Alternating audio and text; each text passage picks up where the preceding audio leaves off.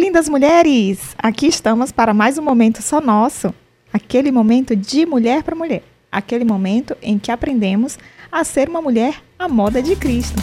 E hoje nós estamos aqui com o pastor Ayrton Williams, da CEBI, né, que é a Sociedade Bíblica. Daqui a pouco ele vai falar um pouquinho sobre isso. Estamos aqui com o Dr. Daniel Berger, que também é um especialista na área de transtornos mentais e hoje você vai quebrar muitos paradigmas, tá? Então vai ser um momento muito especial. E se você conhece alguém que está sofrendo aí com depressão, com transtorno bipolar, com síndrome do pânico, com todas essas situações né, que estão aparecendo aí na modernidade, esse podcast é para essa pessoa. Então já encaminha nesse exato momento, já encaminha para todas as suas amigas, todos os seus amigos, já compartilha, já curte também aqui o vídeo para quê? Porque conforme você vai curtindo, ele vai se tornando mais relevante na plataforma, mais pessoas terão acesso. Conforme você vai compartilhando, o mesmo vai acontecendo. E coloque comentários aqui também, tá? Coloque comentários, coloque aqui que você o que você quer aprender, qual dúvida você quer tirar. É uma oportunidade única para todos nós que estamos aqui acompanhando esse podcast. E ele fica gravado aqui no canal também. Se você tem alguém que você acha que é muito importante assistir hoje, não vai ter oportunidade nesse horário, então diz assista à noite, assista amanhã, mas assista, porque com certeza você vai ver que vai valer muito a pena e pode mudar a sua vida e a vida das pessoas que estão ao seu redor. Tá? Então, quero dar aqui as boas-vindas ao pastor Ayrton. Seja bem-vindo, pastor Ayrton, aqui conosco mais uma vez. é, o pastor Ayrton ele vai se apresentar um pouquinho, dizer para nós aqui a, a, formação, né, de onde ele veio e outra coisa, né, sobre a CEBI, que eu acho extremamente importante. Ok. Boa tarde, Janaína, Dr. Berger, boa tarde uh, aos nossos irmãos e irmãs que estão nos acompanhando aí pela internet. Um prazer muito grande estar aqui mais uma vez. Também quero agradecer a todos que acompanharam aquele podcast que eu fiz aqui, viralizou, estou impressionado com isso. então, meu muito obrigado por você compartilhar. Uh, aquele podcast tem sido um, um instrumento de Deus para muitas pessoas. Muitas pessoas nos procuraram, estão começando a entender aquilo que nós falamos, então estou muito feliz e agora voltando. Né? Para quem não me conhece, eu sou o presidente da Sociedade de Estudos Bíblicos Interdisciplinares, a CEBI. Eu sou pastor da Igreja Cristã de Confissão Reformada em Brasília. Sou casado com Dona Josi, que deve estar me assistindo aí, né? Meus filhos, então um beijo, Josi, né? te amo. Ah, a CEBI é uma instituição de ensino teológico que nasceu em 2010 em Brasília. Ela tem 13 anos e desde que nós começamos, Deus tem nos dado o privilégio de formar muitos pastores, líderes uh, na área do aconselhamento bíblico e na teologia. Já estivemos, já passamos por mais de 15 estados formando irmãos de diferentes igrejas, presbiterianos, batistas, Assembleia de Deus, uh, gente da minha própria igreja, denominação e de tantas outras igrejas. Então isso nos dá uma alegria muito grande sermos uma instituição interdenominacional que tem contribuído com o reino de Deus. Então, uma alegria, Janaína. Obrigado por mais esse convite. Nós que agradecemos. Sempre é uma honra ter o senhor aqui conosco. E eu quero apresentar agora para vocês também né, o pastor e doutor né, Daniel Berger, que é assim um privilégio nós estarmos recebendo ele aqui conosco também. Ele vai se apresentar para você, falar um pouquinho sobre de onde ele é, formação, um pouquinho sobre a família dele, para você conhecê-lo um pouquinho mais. É um privilégio para mim estar aqui. Uh, Eu já vim ao Brasil seis a sete vezes. Uh, Eu tenho uma esposa e quatro filhos. Uh, Minha esposa é da República Dominicana. Nós somos casados há 20 anos. Eu falo espanhol fluente e estou aprendendo português. E eu estou buscando aprender com outros professores aqui no Brasil. Obrigado por serem pacientes comigo, ah, porque eu estou aprendendo essa língua tão maravilhosa. Eu tenho escrito alguns livros de por 12 anos ah, eu tenho escrito esses livros. Minha esposa estuda psicologia e conselhamento também, e matérias é, que estão com correlação com, esse, é, com essa realidade. Tenho falado sobre a parte inorgânica, realidade e correlacionando com o espiritual. Uau. Então é uma alegria estar aqui hoje. Que legal, seja muito bem-vindo, Dr. Berger, aqui conosco. Estamos muito felizes, né? Com certeza, todas as pessoas que estão nos assistindo e vão nos assistir, elas vão aprender muito com tudo que vocês dois têm para nos passar aqui no, no, decorrer dessa tarde. E assim, muitas pessoas assim entusiasmadas me mandaram perguntas, disseram, pergunta isso para mim, porque se você não sabe, o pastor é, Daniel, ele estava no aqui na, no seminário, né, um seminário internacional sobre doenças mentais, né, doenças não, transtornos mentais. E foi maravilhoso. Foram dois dias promovido pela, pela CEBI, com apoio da Nova Igreja Batista. Então foi um momento assim maravilhoso. Mais de 1.500 pessoas participando desse evento. E a experiência que eu tive, contato que as pessoas, as pessoas falando muito, comentando: Uau, eu não sabia disso. Nossa, foi um divisor de águas para mim. Então, é conhecimento que muitas vezes nos falta para entender né, os propósitos de Deus na nossa vida e coisas que estão acontecendo que muitas vezes a gente não sabe. E é um privilégio realmente aprendermos sobre esse assunto. E muitas pessoas pediram, ah, souberam do podcast e disseram, ah, pergunta sobre isso, pergunta sobre isso. Gente, eu não tenho como perguntar tudo, senão já amanheceu o dia e não tem como. Mas vamos lá, né? Eu quero começar aqui né, com, uma, com uma grande pergunta, né? Assim, que seria: é, a, a, existe ali uma diferença, no caso, sobre é, TDAH e autismo? É uma, é uma questão assim que hoje nós temos visto, doutor Daniel, que muitas pessoas, muitas crianças em especial, têm sido diagnosticadas com TDAH. E é uma dúvida muito grande, porque eles colocam todo mundo na mesma sala ali, todo mundo junto. Ah, TDAH, ah, bipolaridade, ah, é, coloca, ah, é depressivo, todo mundo está dentro de um mesmo cesto. Né? E o autismo também, né? que muitas, muitas crianças estão sendo diagnosticadas. Então, ah, nós queremos diferenciar aí o que, que é o TDAH e o autismo. É uma boa pergunta, uma excelente pergunta. Tem vários aspectos diferentes entre TDAH e autismo. Uh, Eu gostaria de começar com uma similaridade entre os dois, o que nós falamos de construto social. Não estou uh, corretamente pensando sobre isso. Nós vemos como é descrito um rótulo é, sobre o fenômeno então, como foi dito aqui, é algo fenomenológico e contra o biológico. Então, muitas vezes da perspectiva única das pessoas. Então, se você for treinado na psiquiatria, você vai aprender que, que a psiquiatria é fenomenológica e não biológica. Então, imediatamente, uma diferença entre autismo e TDAH é que o autismo não é fenomenológico, mas o TDAH é. O autismo é biológico.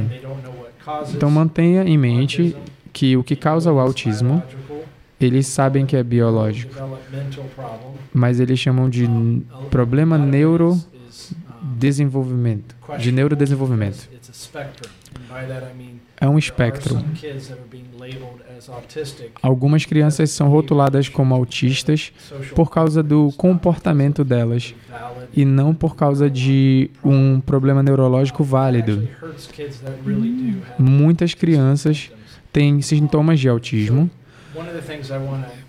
Então, uma das coisas que eu gostaria de fazer as pessoas entenderem é antes de chegar no TDAH é que normalmente o autismo não é uma desordem, mas é um sintoma de um problema físico. O primeiro exemplo é o que nós chamamos de síndrome de consumo alcoólico da mãe. E isso afeta o feto. Eles listam o autismo como um sintoma dessa síndrome. Então, qualquer neurotoxina ou droga que ataca o sistema nervoso central pode afetar o bebê no futuro. Nessa última semana, eu tenho estudado sobre a depressão, os sintomas de depressão. E nós vemos que isso ataca o feto. Mesmo que eu tenha visto muitas pesquisas sobre isso, isso pode ser diretamente transmitido. Então, não é só uma coisa que causa o autismo, mas é um termo descritivo válido de problemas físicos. Outro exemplo é sobre a síndrome de Down. Uhum. É uma, uma síndrome genética e o autismo, na verdade, é um sintoma disso. Nós podemos ter danos ao cérebro e o autismo é um sintoma desses danos. Então, quando alguém é diagnosticado com autismo, é porque é um sistema físico válido que não, eles não têm certeza sobre o que é. Então existem três categorias de autismo, que são os é, comportamentos repetitivos. Então não é como se fosse roubo ou, ou violência, mas são é, não são é, problemas sociais. Então, por exemplo, não, não fazer contato social, não contato visual. Então eles não eles não se comunicam, os autistas. Eles não eles não são considerados pessoas que têm capacidade normal de comunicação. Entendi. Mas obviamente é, não é um comportamento pecaminoso, mas é algo que está relacionado a espectros da vida. Entendi. Como o, é diferente do TDAH, né? Que as coisas comuns entre o TDAH e o autismo são as intenções. Muitas vezes uma criança que é rotulada como TDAH, ela tem é, muitas vezes não são diagnosticadas, né? Uhum. Os construtos da criança muitas vezes são muito confusos. Nos Estados Unidos eles colocam um rótulo nas crianças muitas vezes. Uh, Mas com o TDAH é, é bem interessante. É, muitas vezes eles encontram nos temas é, coisas intencionais, como videogame, coisas que distraem as crianças, uh, coisas que mantêm os olhos delas abertos.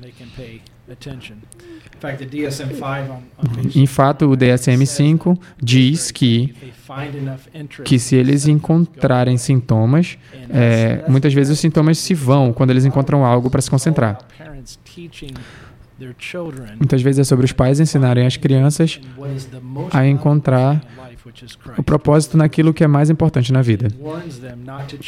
E, muitas vezes eles passam essa questão da vaidade que o mundo é rodeado. Então eu não vou entrar muito nesse assunto hoje, mas nos primeiros nove versículos de Provérbios diz: é, o pai chama o filho para dar é, atenção às palavras do pai. Então é um problema universal com as crianças, que eles estão lutando para dar atenção a algo, como diz as Escrituras. Nós temos os pais dizendo às crianças para prestar atenção. Muitas escrituras advertem para que as crianças não façam aquilo que elas querem, mas aquilo que os pais estão guiando as crianças a fazerem. Então, essa é uma maneira geral, uma visão geral dessas diferenças. Então, só para ser mais claro, nós entendemos que o autismo é um problema físico válido, mas ele não é necessariamente é, o problema central. Eu também diria que a teoria com a medicina é que o problema é neuroplasticidade. E todos que têm essa neuroplasticidade, todas as ações que temos, todos os, os atos que temos, têm essa neuroplasticidade. Muitas vezes, quando nós repetimos comportamentos, o nosso cérebro se acostuma com aquilo e isso molda o nosso cérebro. Então, é aquilo que é educacional, sabe? E a teoria é que as crianças é, com autismo têm danos no cérebro e que eles não têm uma boa neuroplasticidade. Uhum. E isso afeta o cérebro, né? E na verdade aquilo ali demora para que elas entendam os comportamentos repetitivos. Então só eu quero dar um pouco de esperança aos pais que têm crianças autistas.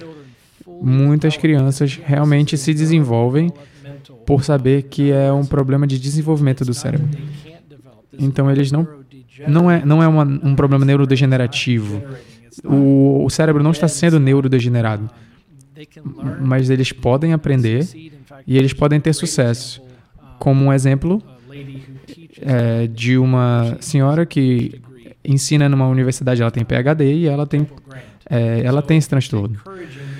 Então, encorajo vocês a colocar as suas crianças em terapia ocupacional e é, atividades de repetição. Isso ajudaria uma criança que está com problemas de autismo. Espero que isso ajude. Uau! Nossa! Ajudou muito, assim, foi muito claro. O senhor tem, né, pastor Ayrton, um sobrinho autista, né?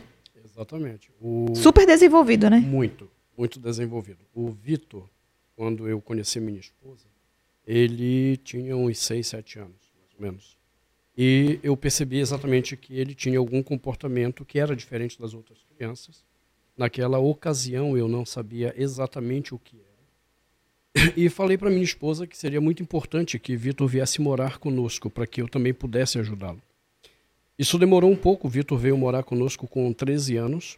E foi ali nesse período que nós conseguimos, uh, com a ajuda também de outros profissionais, fechar o diagnóstico dele, que ele tinha autismo mesmo.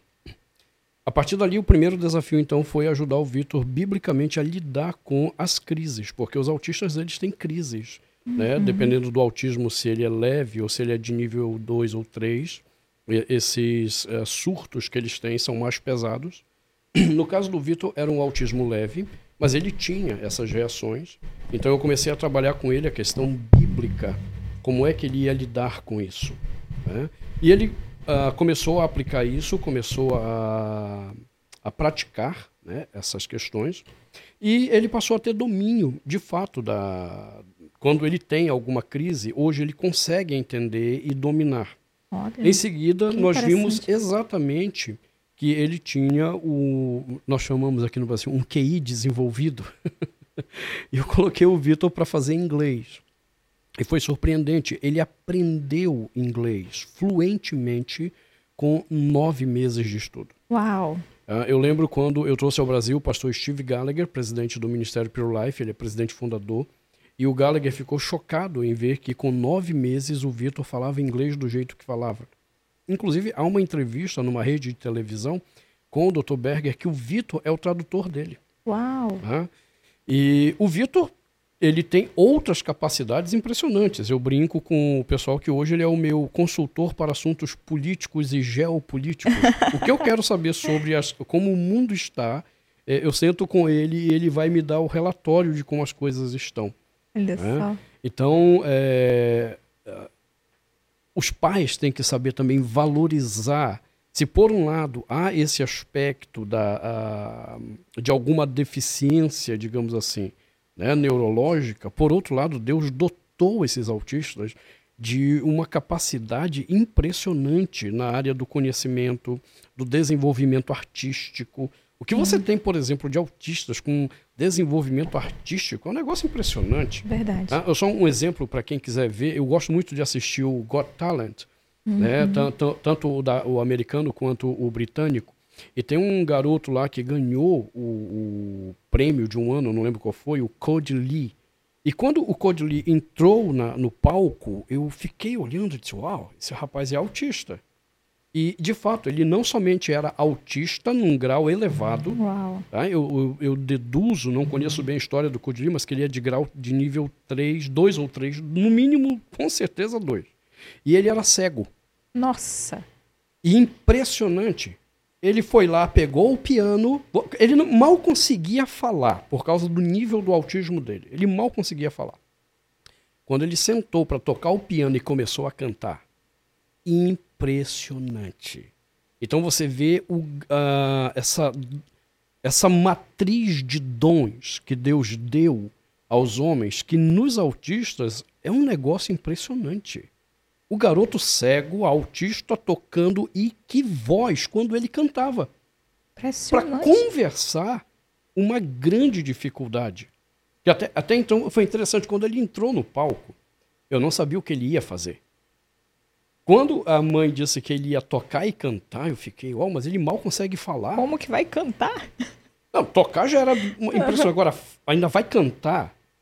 Então, veja, ah, os pais têm que saber valorizar esse aspecto. Em vez de ficar, às vezes, se lamentando. Eu vejo muitos pais lá que, de uma forma muito tola, de uma forma muito infantil. Ficam se lamentando porque alguma coisa, eh, digamos assim, não está normal. Que até isso a gente tem que questionar. O que que é esse normal? É, verdade.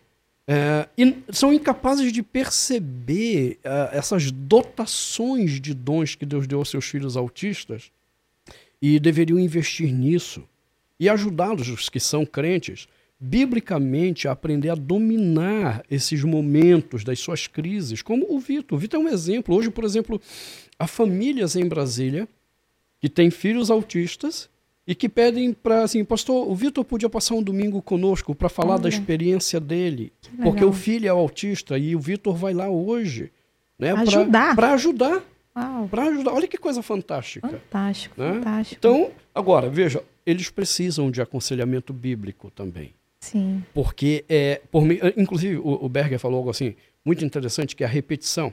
Isso. Ora, para autista, é, mais do que nunca, Provérbios 6 tem que ser aplicado. Tu inculcarás.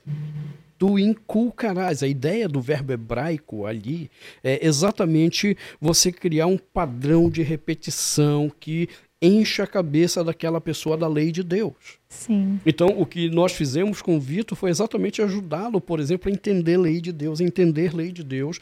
Ah, não somente isso, como eu vi, por exemplo, que o Vitor tinha essa grande habilidade linguística. Você entender? O Vitor, ele fala fluentemente inglês, ele fala muito bem, ele diz que não, mas eu já vi ele conversando no Chile com pessoas fluentemente o espanhol.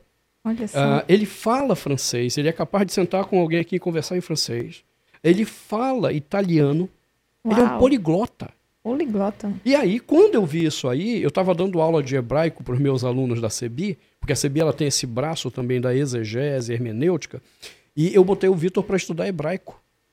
Adivinha, o moleque se destacou em hebraico. Olha. né? Então, os pais têm que investir mais naquilo que há de fantástico nos seus filhos do que ficar lamentando aquilo que eles não têm. Na verdade, olhar, observar o seu filho, né? Procurar ver qual o talento, né? Para que habilidade ele, ele vai mais se é para a área musical, se é para a área, no caso de línguas, né? E Exatamente. em cima disso, trabalhar esse aspecto. E eu Uhum. concordo plenamente com o senhor sobre a questão mesmo de parar de, de se lamentar, porque. E, e achar que a criança não tem capacidade para as coisas. Ok. Eu percebo muito isso, né, gente? Eu trabalho com crianças, assim, né? E a gente vê muitas vezes que os pais acham que a criança não tem capacidade. Ah, É, é como se ela tivesse uma limitação extrema. Uhum. Na verdade, vimos aqui com o pastor Berg que tem a limitação, uma certa limitação biológica em relação fala, etc. Mas o senhor está provando, mostrando aqui na prática, que isso tudo pode ser revertido Sim. a partir do momento que você começa, primeiro, ensinar as escrituras, aplicar a Uhum. Bíblia e olhar o talento, né? Sim. E desenvolver. O, o- uma coisa, Janaína, aqui aí corroborando com tudo que a gente está falando, ah, é que os pais têm uma tendência de pecar em duas direções. Primeiro, vitimizar-se. A vitimização é uma forma de pecado. Então, o que eu posso dizer aos pais que têm filhos autistas? Primeiro, para de se vitimizar. Para. Teu filho continua sendo um grande presente de Deus, a forma que Deus deu seu filho é um grande presente. E lamentavelmente, porque às vezes muitos pais estão no ciclo de vitimização, eles não sabem reconhecer isso. Não conseguem enxergar. É. Segundo grande problema, os pais ficam naquela neura, ai de quem foi a culpa? Ai, onde foi que errou? O que que aconteceu? Para com o ciclo da culpa. Olha para o teu filho mais uma vez como o grande presente de Deus, que a despeito despeito de qualquer limitação, Deus o fez de uma forma fantástica. E o pai, a mãe não conseguem ver isso porque ou se vitimizam ou ficam paralisados em busca de culpados. Não, Sim. para. Olha para o teu filho e ajuda a crescer. Berger não falou uh, diretamente disso, mas na igreja dele, por exemplo, há um centro de aconselhamento bíblico que trabalha com crianças autistas. Uau, que legal. Talvez ele possa até falar, Sim. explorar mais uhum. isso aí. Da, né? Uh, eu digo, pessoal, autismo leve, eu sei trabalhar biblicamente com eles. Uh, não entendo bem ainda como ajudar eh, crianças autistas com nível 2 e 3. Eu até no ano passado ia para lá, para a igreja do Berger, ia ficar um tempo lá com eles para ver isso de perto, mas quis o Senhor Deus que eu não fosse naquele momento. Uhum. É, mas eu ainda quero ir lá para ver esse trabalho com autistas de nível 2 já e 3. Já quero ir também. Ok? Por meio do aconselhamento bíblico. Tá? Mas eu, acho que é uma boa questão para o Berger Sim, explorar. Sim, já, já quero. É, doutor Berger, nos fale um pouquinho sobre esse trabalho é, de aconselhamento com autistas na sua igreja. Claro. Se eu uh, pudesse apenas uh, melhorar uh, explicando um pouco do nosso entendimento sobre as crianças autistas. Como o Dr. Eitan menciona, existe uma diferença entre os espectros. Existem diferentes tipos. Alguns são não verbais, alguns não conseguem se comunicar, Alguns se comunicam por linguagem de sinais. O nosso amigo disse que a filha dele nunca se comunicaria é, e seria um estado vegetativo contínuo. Mas aí o médico disse: vocês deveriam considerar um aborto antes da criança nascer, quando ela foi diagnosticada. E, nossa, isso deve ser um sentimento muito, muito ruim. E essa pequena garota, com o nome Rena, ela completa 12 anos em dezembro. Ela está viva hoje em dia e ela se comunica por linguagem de sinais. E ela mostra que é, ela foi alcançada. Uma das coisas que eu gostaria de começar como nossa filosofia na nossa igreja é encorajar os pais, é, através do aconselhamento bíblico, mesmo que não tenham um problema físico válido, isso pode acontecer com qualquer criança. Se ela tiver é, problemas físicos, é, também pode acontecer com problemas da alma. Então, como nós ministramos graça para essa alma? É, existe a diferença de comunicação. Eles precisam ser ensinados sobre o amor de Jesus, sobre o, o, o Evangelho. Um dos nossos ministros, é, que ministra para adultos com essa habilidade, ele trabalha nisso para que eles possam é, ir e nós também vamos até eles e ensinamos como ensinar crianças a ouvir do Evangelho. Então, eles aprendem por seis anos a aprender sobre o Evangelho, mesmo sendo adultos já.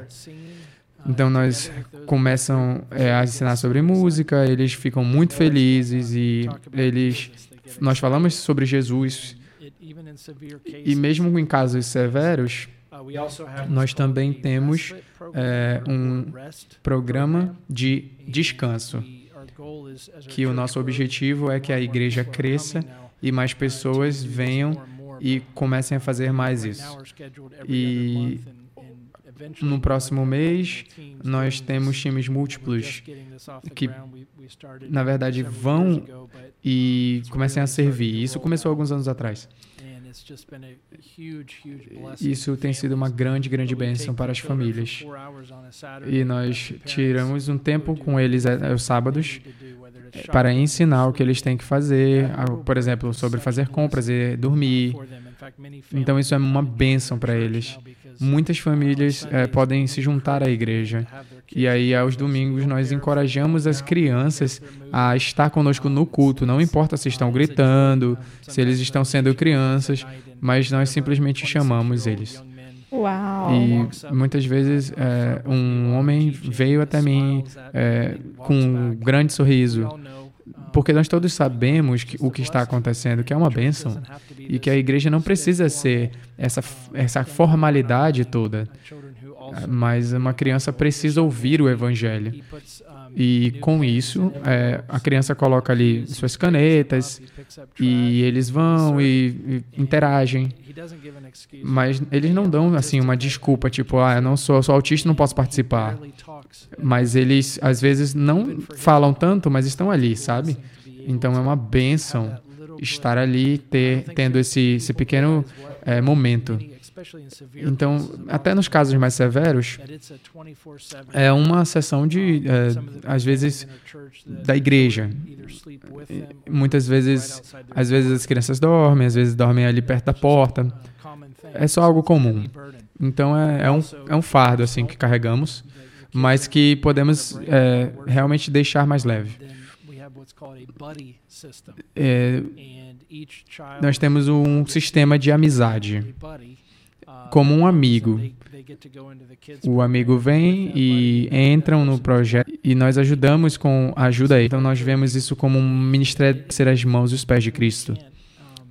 Então, se podemos ser essas mãos, nós é, esperamos dos outros e estão cheias de alegria. Então, é uma bênção é, ter essas crianças conosco. Então, é algo muito grande e é um grande encorajamento. Eu acho que algo seria uh, muito bom de ser falado é que o secularismo não acredita no conceito de aconselhamento bíblico da natureza de dualidade. Eles negam que nós somos feitos à imagem de Deus. E é isso que é horrível assim das coisas que têm acontecido, porque é isso que é, é, é como se eles envolvessem a criança naquilo que é errado. Então, eles falam que nós não funcionamos. Então, é, é, é de uma forma eugênica muito terrível. É um conceito alemão. Pensando, pensando não do contexto germânico alemão, mas os nazistas, eles introduziram no nosso sistema de saúde que existe o autismo e o TDAH, que os dois existem, é, sobre prestar atenção é, sobre comunicação, é, e que o autismo tem problemas de motores, problemas de, de verbalização. Mas o TDAH é um espírito, é um problema espiritual. É, algumas vezes o TDAH, os sintomas são 18 comportamentos, o que é fascinante. Mas não existe uma condição médica como você tem no autismo. Existe essa diferença. Muitas vezes é síndrome de Down, existem é, é, síndrome alcoólica. Todos são sistemas físicos válidos, mas o TDAH não é. é o TDAH, se você olhar, é uma, uma, um problema de comportamento. Crianças entre 10 e 11 anos, mesmo uma criança, é conhecida pelo seu comportamento, mesmo que seja é, é, puro. Então, interpretar o comportamento é importante, mas os seculares eles não conseguem interpretar esse comportamento através do, da, da, parte bíblica. É, eles não aceitam o dualismo. Então, eles quando as crianças estão interessadas no seu próprio mundo, nas suas próprias palavras, é, o construto de TDAH foi construído em cima disso. Então, todos os 18 comportamentos são normais no TDAH, mas são coisas normais que nós esquecemos, que nós realmente pulamos essa parte. Então eu espero que essa distinção entre os dois seja um marco claro, que o TDAH foi é, dito como algo físico, mas uma das coisas que eu mencionei na conferência foi que existe uma grande, uma vasta maioria das crianças que têm TDAH que não estão dormindo bem. E as crianças que não dormem bem perdem suas performances, que nós chamamos de problemas, habilidades cognitivas. Nós nós reclamamos bastante. Muitas vezes nossa performance ela tende a diminuir. É, e seu grupo de idade também acontece. Então, dormir é vital. Todos os estudos científicos mostram que pelo menos oito horas as crianças devem dormir, da, do nono até o sétimo, oitavo ano. Ah, então, mas ali pela idade dos 14, 15, 16 anos é muito importante. Então, quando eles vão para o ensino médio, é, muitas vezes eles se perdem nisso, né? Mas as mais jovens, elas precisam dormir.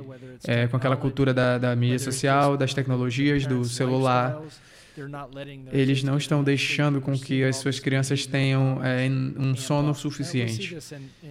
Nós vimos isso muitas vezes em todas as crianças, ou quando os bebês começam a chorar, e aí às vezes chegam e falam: é, é hora de, de dormir. Mas uh, as crianças não entendem isso quando eles crescem.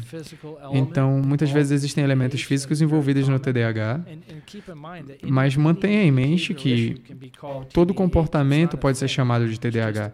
Não é uma coisa, é uma interpretação de comportamento.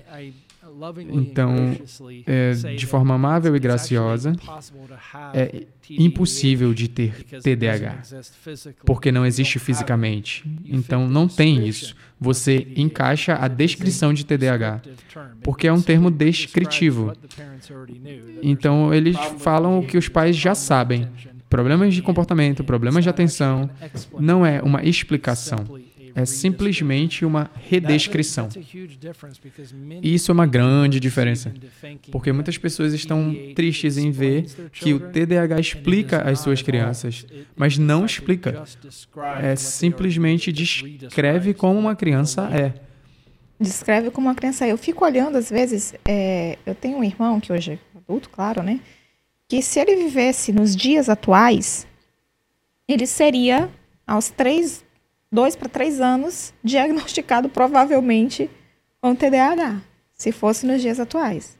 Né? Porque meu pai conta assim que era, ele era terrível. E ele conta as histórias assim, ele chegava a, a matar a tartaruga, né? Foi na casa de um pastor amigo nosso, o papai conta que ele matou as tartarugas de estimação.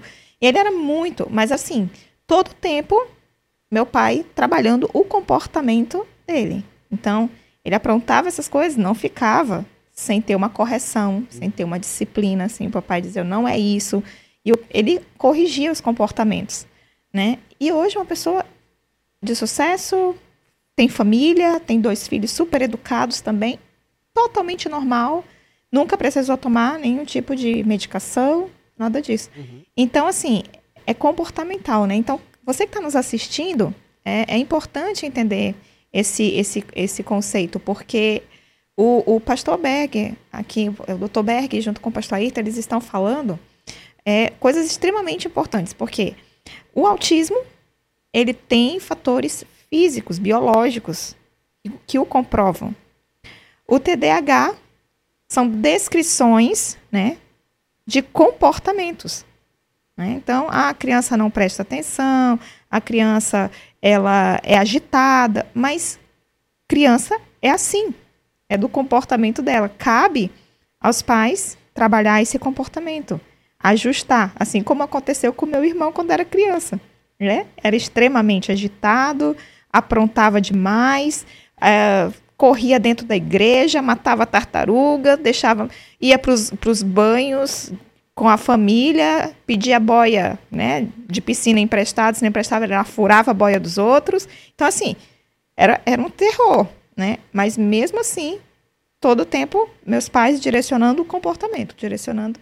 E uma pessoa, sempre foi uma pessoa normal, né? Quando chegou na fase ali de 8, 9 anos, totalmente tranquilo.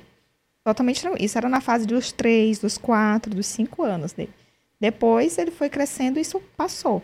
Então, Muito importante essa, esse, esse conceito, doutor. Muito importante, porque se você está em casa nos assistindo, trabalhe isso, reassista isso que a gente que foi falado e descreva, anote, para que não passe batida essa informação, né? Não não é a mesma coisa, não é a mesma coisa, né? Então uma coisa a mais, é, temos que entender é, que os pais querem respostas para ontem e que eles não entendem que o comportamento das crianças é, tem um tempo. Eles não querem esperar o processo. Porque crescer, criar filhos é, é difícil. O livro de Provérbios diz que é como se estivesse falando para um filho de 21 anos. o filho estava pronto para se casar e o pai estava lhe dando conselhos. E você, você pode ler no livro de Provérbios, é, não diz que o filho tem 21 anos, mas ele continua ensinando ao filho de forma repetitiva. E isso é sobre reforçar as crianças, reforçar muitas e muitas e muitas vezes. Isso não é sobre é, criar filhos diretamente, mas como o mundo chama de criança normal, muitas vezes a gente deve olhar para Jesus e Jesus mostra sobre uma casa, sobre é, sobre a grama crescendo e muitas vezes aquela casa tem algumas é, doenças chegando, mas casa verde, o termo greenhouse significa que é, as pessoas, os pais querem manter as crianças longe das coisas ruins. E aí, quando a criança chega a crescer como um adulto e o mundo é exposto à criança, é, nós não queremos a maioria das pessoas ruins perto das nossas crianças. E aí nós impedimos que as crianças interpretem aquilo da maneira certa, a maneira delas. E Jesus, é, mesmo não tendo filhos, ele tinha filhos na fé. E os discípulos de Jesus é, estavam sendo ensinados sobre o mundo. E muitas vezes eles eram vist, viam que as coisas é, são falhas, mas aí Jesus reensinava os discípulos constantemente. E aquilo é o, a forma bíblica de ensinar as crianças. A razão de eu estou dizendo isso é nós somos muito ensinados nós queremos que as crianças tenham mudanças de comportamento e formam um legalismo dentro das nossas casas. E essas regras para as crianças é, são formadas, mas a Bíblia diz e Jesus diz que as regras é, e a formação e a mudança é um processo. Aqueles que acreditam através da verdadeira fé irá produzir um estilo de vida. Então eu não quero boas crianças, eu quero crianças de Deus. E eu não posso fazer as crianças se transformarem nisso. Então entendam, pais, a palavra de Deus é um trabalho e um processo. É procurar, é buscar a Deus constantemente. Então, a melhor parte de falar isso é simplificar. Aprenda a palavra de Deus com seu coração, mente e força para Uau. ser como Cristo. Uau, que, que legal, né?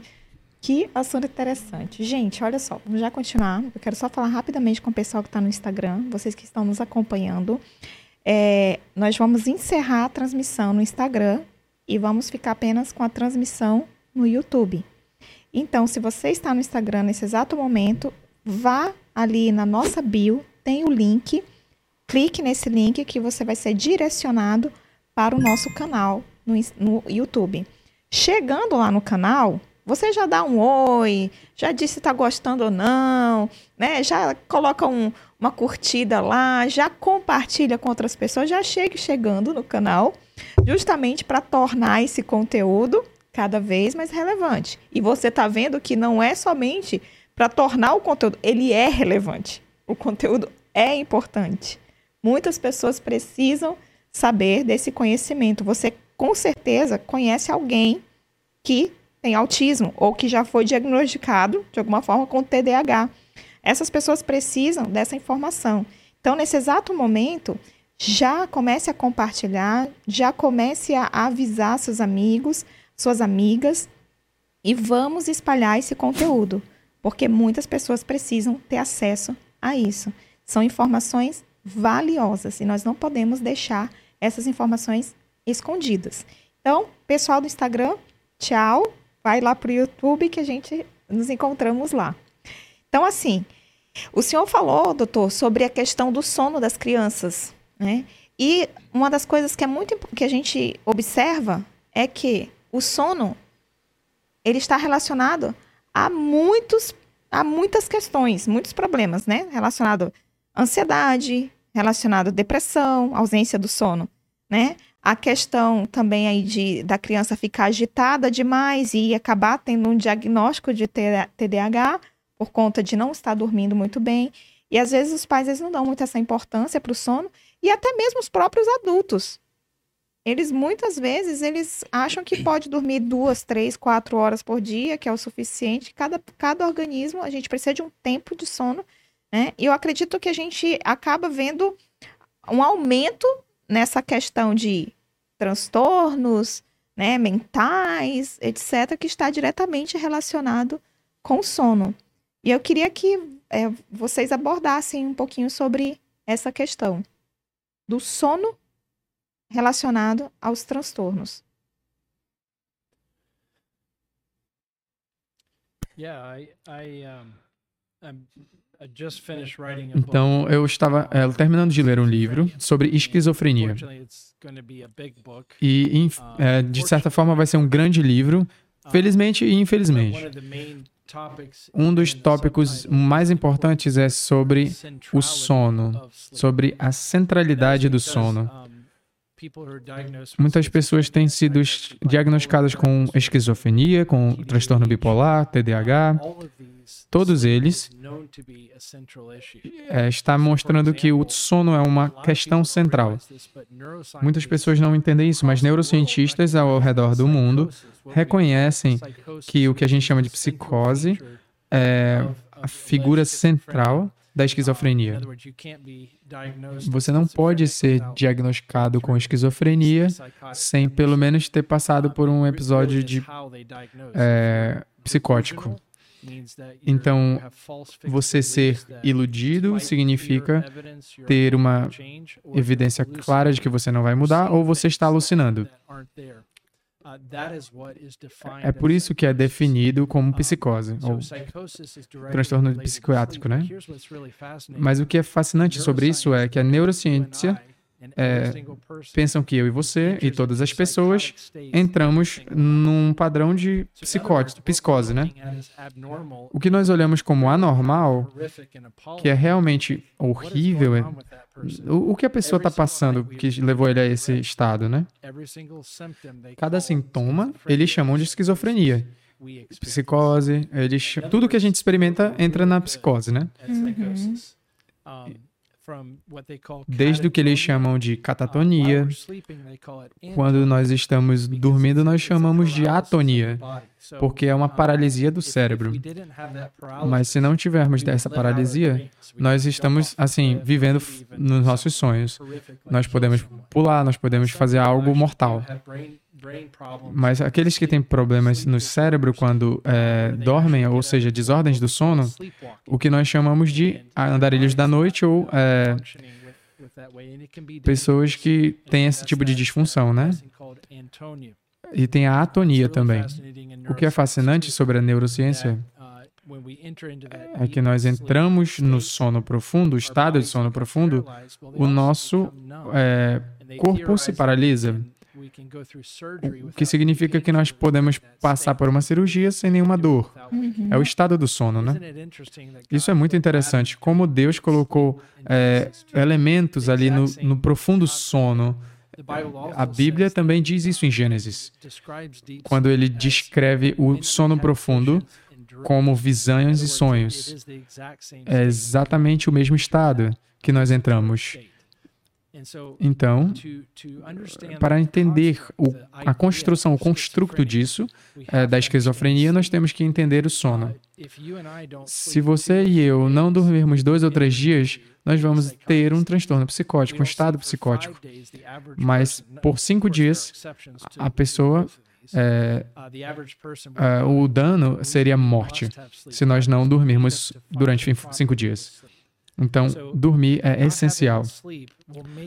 Não só é, dormir, mas se, a falta disso leva a um estado psicótico. O estado psicótico, o pânico, ataques de pânico e o que nós chamamos de mania ou transtorno bipolar sempre são precedidos de problemas de sono. Então, todos os detalhes, é, existem três é, pontos principais: a qualidade do sono. Se nós temos um bom sono, é, se você tem um bom sono, você não tem problemas de sono. Então, se você não dormir, você pode ter problemas. A quantidade de sono, ou seja, se você não estiver dormindo o suficiente, duas ou três horas, isso não é saudável. Então, isso leva a um problema que várias pessoas têm. A terceira é a regularidade do sono. Deus tem feito com que na ciência é, faz com que nós tenhamos um ritmo. É como se fosse luz. Então, se o sol baixa, nós temos que estar prontos a dormir. Então, nós às vezes é, saímos do design de Deus porque nós temos luzes ao nosso redor. Então, mas a Bíblia diz que se você quer dormir bem, durma no escuro. Então, não fique olhando sua tela, não fique olhando seu celular. Então, quando nós acordamos, deve ser na hora que o sol né, está é, depois de ter nascido. Então, é muito importante seguir isso que Deus planejou. Então, a forma como Deus nos desenhou é parte da criação do homem, parte de como o homem foi formado, do conceito original. E nós vamos experimentar saúde se seguirmos isso. Então, sobre decair de acordo com as Escrituras, é, não é algo que vem só porque nós não estamos dormindo. Jeremias diz que, que o coração decaído ele fica incrivelmente doente. Então, nas nossas doenças mentais, nos nossos transtornos mentais, o Deus diz que isso é sobre decair. Então, ele usa uma metáfora ali. Metáfora após metáfora. Nós precisamos da verdade para nos libertar. Conhecereis a verdade, a verdade os libertará, né? Em Eclesiastes ele diz que o mal está é, com todo homem. e a loucura é ligada ao coração do homem e isso leva à morte. Então nós devemos esperar que os nossos sonhos muitas vezes são malucos, saem da, da, da, realidade, e aí a gente incorpora isso nessa fantasia, nesse mundo fantasioso. Isso é exatamente o que acontece na psicose. As pessoas podem ser rotuladas como esquizofrênicos porque não dormem e o conteúdo da psicose é exatamente do estado de sonhos é, de fora da realidade, né? Então, a história e a parte difícil, as dificuldades que as pessoas passam. Nós temos que, nós podemos falar muito sobre isso, mas ah, os neurocientistas têm falado que a forma como nós pensamos tipicamente começa sendo o tema ou o controle das nossas, dos nossos sonhos. Então, muitas vezes estressados ou ansiosos, nós realmente nos preocupamos com problemas, é, nós dormimos mal, nós temos pesadelos, quando nós acordamos no meio da noite, estamos muito preocupados com as coisas. Isso tudo é num modo é, é totalmente diferente de você estar bem. Então a ideia de meditação, a ideia é diferente da nossa. Mas a Escritura fala sobre meditar na palavra de Deus de dia e de noite. Davi fala sobre isso. Em Salmo 1 ele fala sobre isso. E ele fala sobre aqueles que ficam acordados à noite. Ele diz: logo depois que eu for para minha cama, eu vou meditar na palavra de Deus. E isso muda a nossa visão, porque nós começamos a ficar ansiosos. Ou seja, a razão número um é as pessoas não dormem por causa da ansiedade. Em Provérbios diz que a ansiedade do coração causa depressão. Então, os 12 sintomas da depressão estão diretamente relacionados a não dormir. Então, tudo faz sentido se nós se nós não tivermos com um bom relacionamento com Deus, nós não vamos meditar na Sua palavra, nós não vamos realmente viver no design que Deus planejou para que vivamos. Então, para ser justo, existem razões físicas do porquê temos problemas de é, sono nunca vai ser o problema central não dormir. Muitas vezes, transtornos de bipolaridade e esquizofrenia não são o problema principal. Muitas vezes existem outros problemas do porquê que as pessoas têm dificuldades com sono. Pessoas que vão ao médico para problemas de dormir, para problemas ao dormir, têm problemas físicos que eles também enfrentam. Mas se for espiritual, se for ansiedade, se for algo que eh, tem a ver com culpa, se isso realmente é trauma, então existe um aconselhamento bíblico que pode ir através disso e dar a eles escrituras e dar a eles uma resposta relacionada à área espiritual.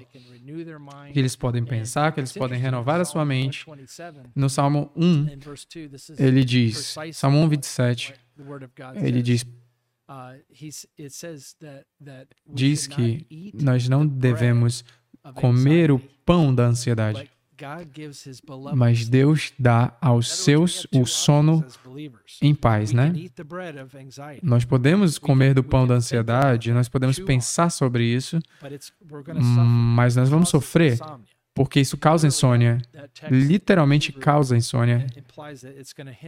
Então é isso que diz, vai tirar você do sono.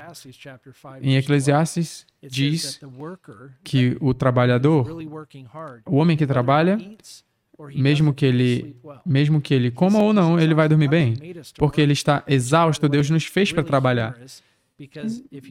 Então, se você estudar terapia secular, através de toda a história, a história da psiquiatria, ele diz que ele diz que trabalhar é o que pode manter as pessoas longe de problemas.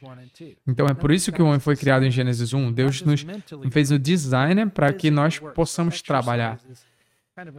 Então é como se fosse uh, um, um sudo.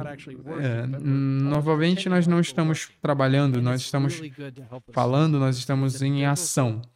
Então é uma verdade bíblica que nós temos que entender. Então, Salmos e Eclesiastes também fala que o trabalhador, mesmo comendo ou não, ele vai dormir. Mas o homem o homem rico, aquele, aquele que, que trabalha, aquele que não trabalha, na verdade, não dorme bem. Muitas vezes a gente come muito antes de ir para a cama e aí a gente não dorme bem. Então, até na Bíblia, nós podemos entender que a verdadeira ciência é seguir a palavra de Deus. Fantástico. Olha só que, que interessante isso, né? Como o sono ele está diretamente relacionado com todas essas, essas questões, né, que envolve essa área de, da mente, né? Então, depressão, muitas vezes a pessoa tem um, um problema físico que está impedindo ela de dormir, e daqui a pouco, ela passando alguns dias sem dormir, ela vai entrar num estado ali, obviamente, de psicose, né? Um estado ali de ausência de sono. E essa ausência de sono, qualquer pessoa. Nós mesmos, eu, eu tiro por mim. Quando eu tô num, num momento assim, pastor aí, doutor Berg, quando eu tô num momento assim de muito cansada, extremamente cansada, com muito sono, eu fico estressada. Eu fico assim, tipo, é alienada. Essa é a verdade. E aí dormiu, descansou, pronto. A mesma pessoa de sempre, né? Então, e, e acaba que muitas pessoas nesse, nesse processo aí, elas acabam indo busca, em busca de ajuda, porque estão nesses estados, né? E talvez se fosse para ajuda correta ali, talvez nem, nem continuasse esse processo, né? Mas às vezes vai ali, vai uma medicação, uma coisa mais pesada, né? E acaba complicando. Pastor Ayrton, sobre essa questão que o, o Dr. Berg estava falando, né, da, da esquizofrenia, é, o senhor tem casos, né, de pessoas que passaram pelo aconselhamento bíblico diagnosticadas de esquizofrenia, né? Sim. Uh, é um dos casos mais complicados de se tratar, né, a esquizofrenia. Por quê? Uh, não é nem a pessoa esquizofrênica o nosso maior desafio, é a família. Uhum. Porque, primeiro, a família já vem com a mentalidade de que não há, entre aspas, cura para aquele caso. Então, eles lançam sobre o, o conselheiro bíblico uma esperança espiritual quase no nível de fórmula mágica.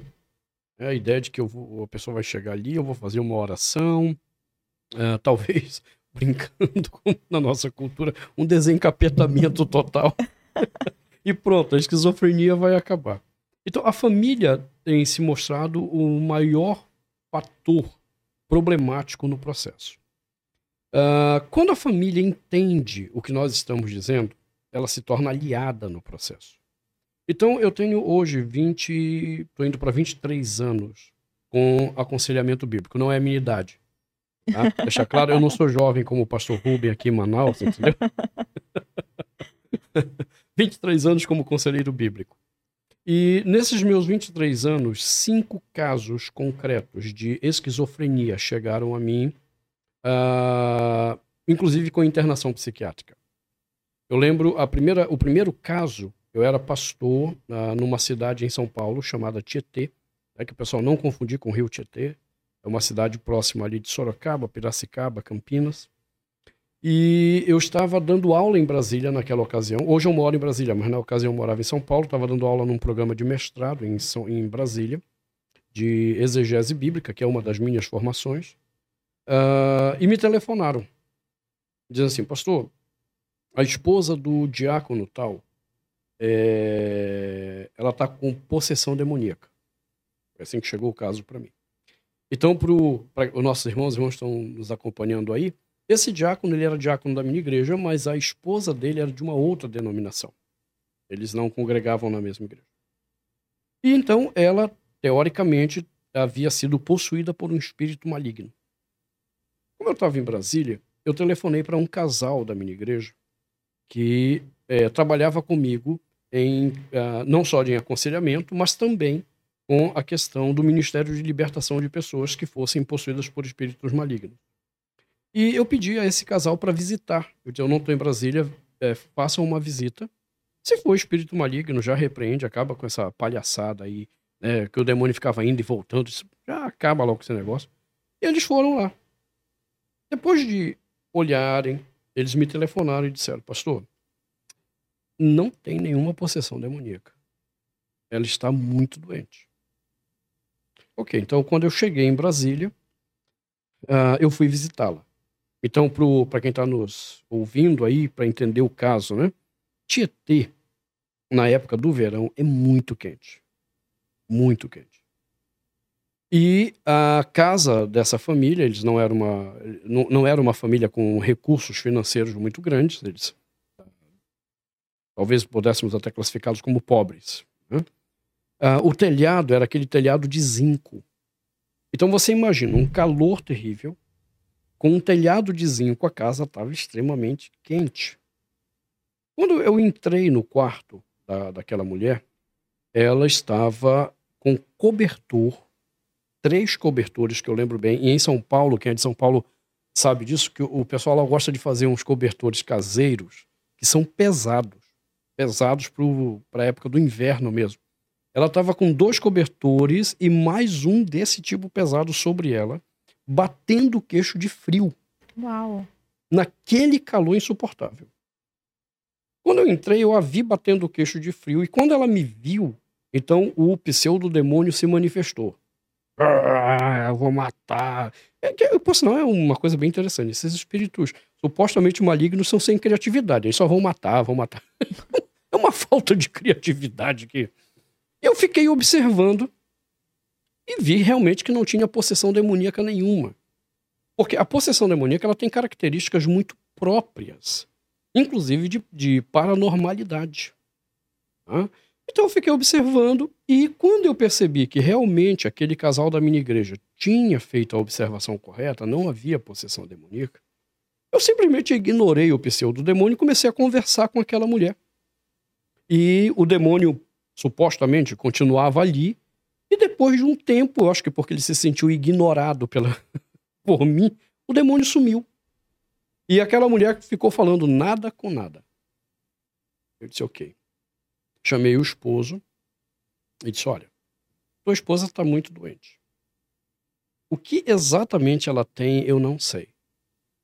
Aí ele disse assim: Pastor, há dois anos atrás, minha esposa foi diagnosticada com esquizofrenia. Ela tomava uma medicação, aí ele foi e puxou, me deu o laudo do médico, do psiquiatra, medicação. E ela tinha, então, momentos que ela estava bem e nessa igreja que ela congregava, disseram que ela não tinha mais doença nenhuma, que ela estava curada, que não sei o quê.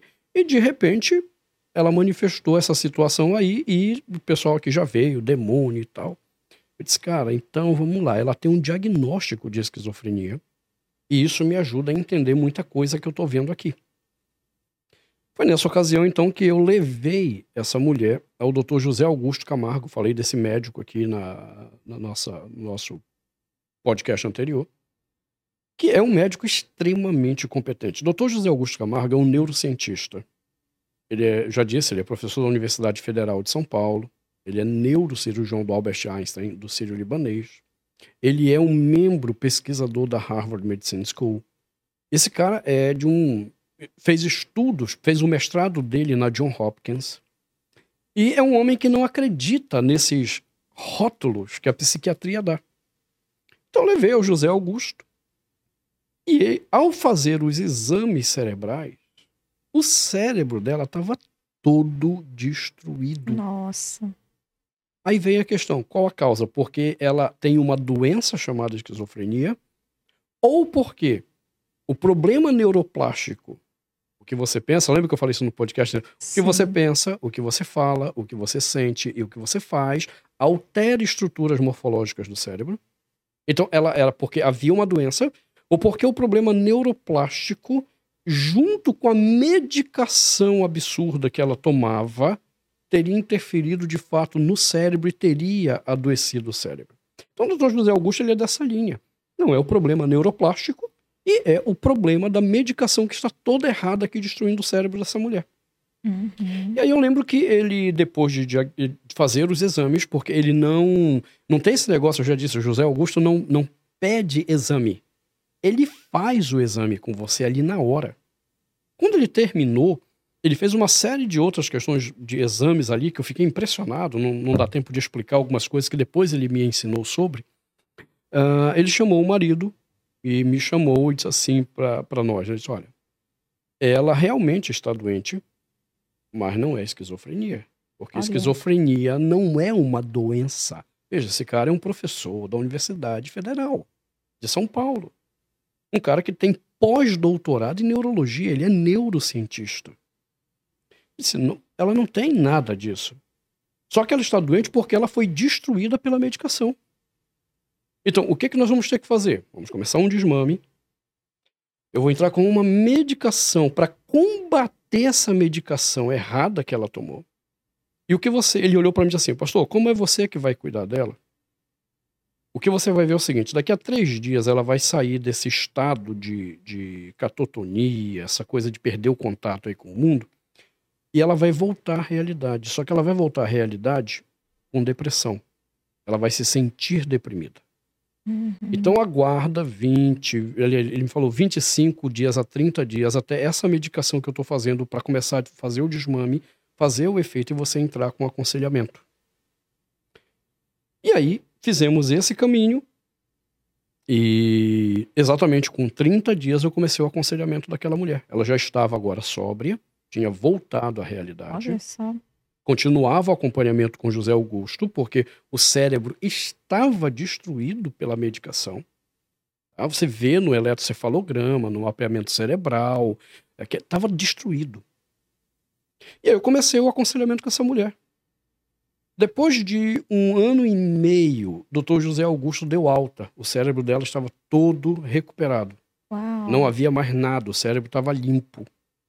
E eu andei ainda com ela mais um ano, ou seja, eu andei dois anos e meio com sessões de aconselhamento toda semana, porque o que de fato havia provocado tudo aquilo, olha, olha a loucura da coisa. Ela tinha um problema de compulsão ahn, de consumismo muito Uhum. forte. E ela havia tido um problema com o esposo no passado que quase o casamento acabou porque ela quase faliu a, a, a, a família. Eram pobres, as Uhum. reservas que tinham, ela conseguiu quase falir a família. E aí, superaram, né? Eu não era pastor deles, da, da- da- desse rapaz na época, superaram. E aí um dia ela tá lá na igreja dela, vem um missionário, e aí vai profetizar na vida dela que Deus ia mandá-la para o campo missionário, que não sei o quê, mas para isso Deus ia primeiro abrir as portas financeiras e ela tinha que fazer uma oferta de fé. Uau. E o que, que ela fez? Pegou de novo as economias da família, entregou na igreja. E como ela cuidava disso daí, ela começou a esconder do marido, até que chegou um momento que ela tinha que prestar contas, o marido começou a cobrar isso aí, e ela então se descompensou totalmente e veio ao diagnóstico de esquizofrenia. Olha a loucura. E aí, toda vez que o, o esposo se aproximava dessa questão, ela descompensava de novo. Impressionante, hein? Então, o que estava no coração dela e que gerou tudo isso daí não era uma doença chamada esquizofrenia. Eram pecados do coração que ela estava tentando esconder e que afetaram de fato o cérebro dela, o que nós chamamos do problema psicossomático. Uhum. Ah, e então eu andei com ela mais dois, ah, no total dois anos e meio. Doutor José Augusto, um ano e meio, eu dois anos e meio. E depois desse tempo, eu dei alta para ela do aconselhamento, porque ela aprendeu a lidar biblicamente com os seus problemas. Ela aprendeu a lidar com a Learning. questão financeira, né? e isso fez toda a diferença. Anos depois, eu estava, eu já não era pastor em Tietê, fui lá pas- passear, rever os membros que eu pastoreei. Estava no centro da cidade. ah, fui fazer um saque de dinheiro. Josi não conhecia essa mulher. né? Ah, eu não era casado com Josi nessa época. E quando eu tô saindo do banco, vem subindo a rua esta mulher. Aí ela me viu e disse assim, pastor, o senhor tá aqui e tal. E aí eu chamei Josi, apresentei. E eu disse, você, como é que você tá? Ela disse assim, tô bem, tô vindo do trabalho e tal, né? É, quando nós terminamos a conversa, eu entrei no carro, olhei para Josi e disse assim, essa era a esquizofrênica. Vida normal, sem remédio, totalmente livre. Então, além desse caso, mais quatro casos eu pude atender com esquizofrenia que estão libertos hoje, sem medicação nenhuma. Tá? Então, não é uma... Fantástico. Ok, mas não é uma doença. Esse é o ponto. Uhum. É um problema de fato comportamental que gera problemas psicossomáticos e que, novamente, a palavra de Deus tem todo o poder para transformar essa pessoa. Os outros casos, eu tratei outros casos de esquizofrenia que eu não consegui levar adiante. Por quê? O que eu falei no início da minha fala agora. Família. A família é quem mais me atrapalha. Porque ela não, não confia no processo que nós vamos fazer ela não acredita de fato que aquilo não é uma doença, é um problema psicossomático que está diante deles e que a palavra de Deus é poderosa para essa transformação. Então eu posso dizer sim, eu tenho cinco casos de esquizofrenia, ah, sendo que três estavam em hospital psiquiátrico, foram tirados de hospital psiquiátrico para que eu os atendesse. E nós fizemos esse caminho. O que estava por trás de tudo eram corações ou carregados de muita culpa, ou corações carregados de medo com alguma realidade que eles haviam. É, es- estava, era um um medo. Né? Ok. Ah, foi isso que a gente viu. em todo o processo. Então, quando a gente estuda a esquizofrenia, a gente vai descobrir é, é, todos esses temores, todos esses comportamentos que, na verdade, acabam afetando a pessoa mesmo. E não é a medicação que vai resolver antes, pelo contrário, a medicação só vai piorar cada vez mais. Né? Então, há esperança. Agora, para quem é conselheiro bíblico, deixa, eu sempre gosto de dizer isso para quando eu estou tratando de transtornos mentais, inclusive dei um curso agora recentemente sobre isso, como os ídolos do coração, é, na verdade, startam, dão o início de problemas mentais. Ah, se você é conselheiro bíblico e não está disposto a gastar tempo da sua vida com essas pessoas, não comece. Você vai mais atrapalhar do que ajudar. Essas pessoas precisam que você gaste tempo com elas. Não houve um único caso de esquizofrenia que eu ajudei, que eu não tivesse gastado pelo menos dois anos e meio da minha vida com aquela pessoa. Porque muitos momentos elas vão te telefonar, a família vai te telefonar na madrugada. A pessoa está com surto. E agora, o que, é que eu faço? Tá, então eu tenho que correr lá, porque sou eu que estou cuidando dela. Eu vou ter que abrir mão do meu sono, do meu descanso, para poder ajudá-la.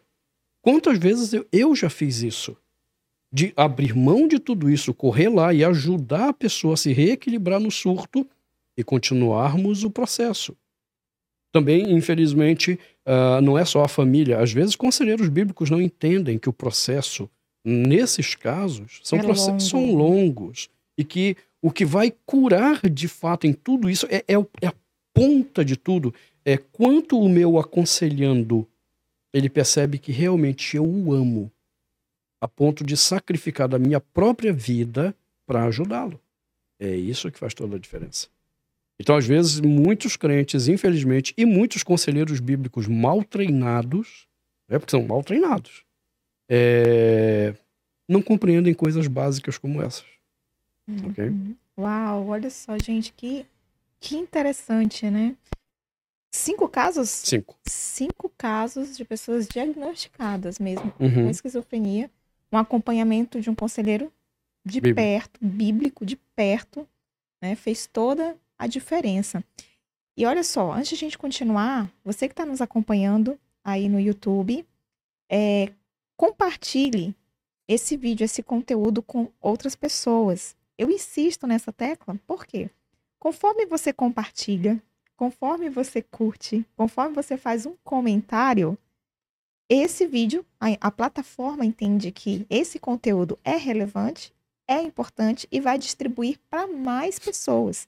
Então, gente, vamos fazer isso. Você que está nos acompanhando agora, faça isso nesse exato momento, tá? Então, é, e aí vocês que estão também nos acompanhando aí no YouTube da CEBI, faça a mesma coisa. Compartilhe com o máximo de pessoas que você tiver aí, que você conhecer. Curta também, compartilhe, faça um comentário. Aproveite, a gente já falou muitas coisas aqui, então dá para você também já pensar, e se você está com alguma dúvida, já elaborar aí sua pergunta no, no chat, que depois nós vamos responder. Então, gente, vamos, vamos compartilhar esse conteúdo, porque é muito relevante. O que nós estamos falando aqui é incrível, incrível.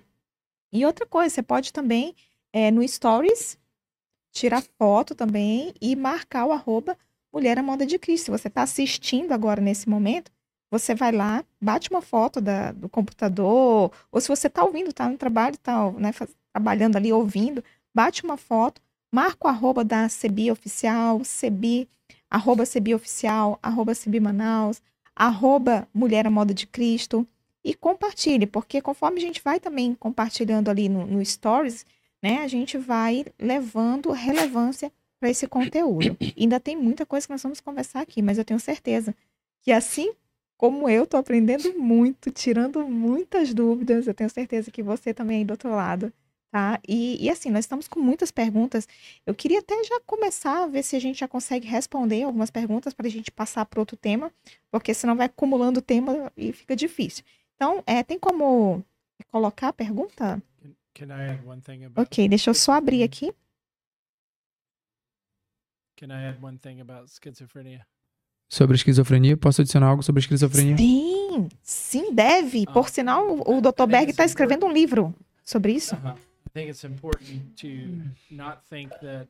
Uh, Eu acho que é importante que entender que o exemplo do Ayrton, a gente tem que entender que não é a verdade com todos os casos. Esquizofrenia não é uma coisa, não é causado por algo, não é uma coisa. Na verdade, é uma falha de explicação muitas vezes. Muitas vezes, nesse caso, as drogas estavam afetando, né, as medicações. Outras medicações, como cannabis, álcool, podem causar a mesma coisa. Então, até em Provérbios, é, capítulo 23, ele diz que pessoas que bebem vinho vão começar a alucinar,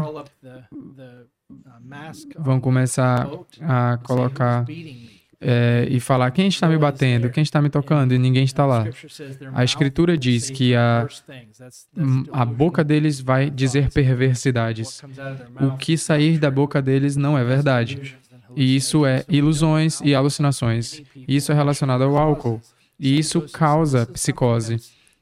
Então, são coisas que não estão na medicina e que não são conhecidas na, no, no, no, entendimento, né? Entendimento geral. Mas a cannabis é a causa número um de pessoas serem diagnosticadas com esquizofrenia. Porque ao momento que você ingere a cannabis, você dorme.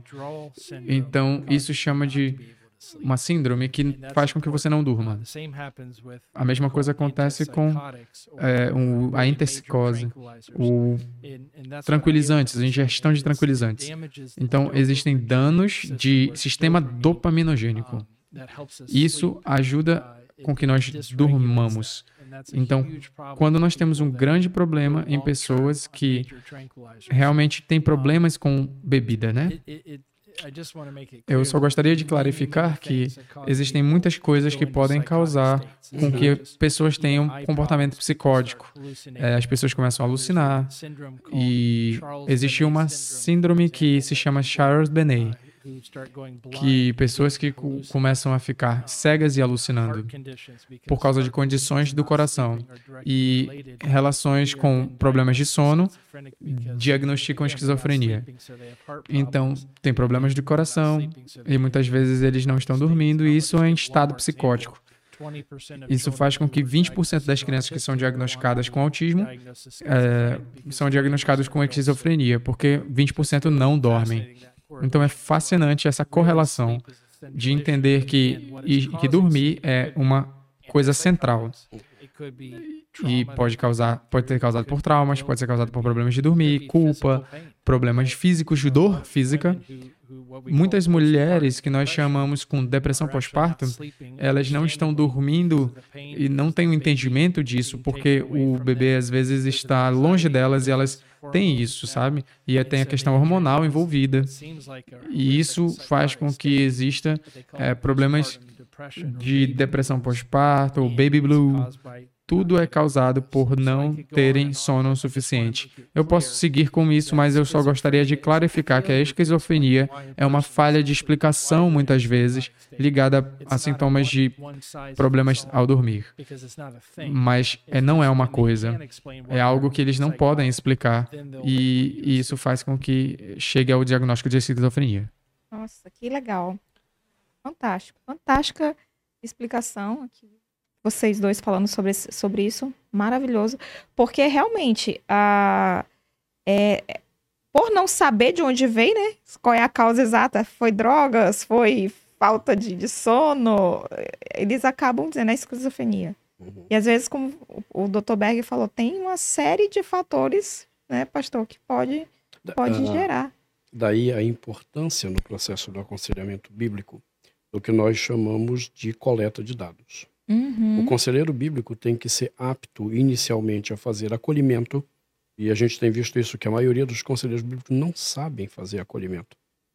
Depois do acolhimento, a coleta de dados para poder interpretar o que está de fato diante dele.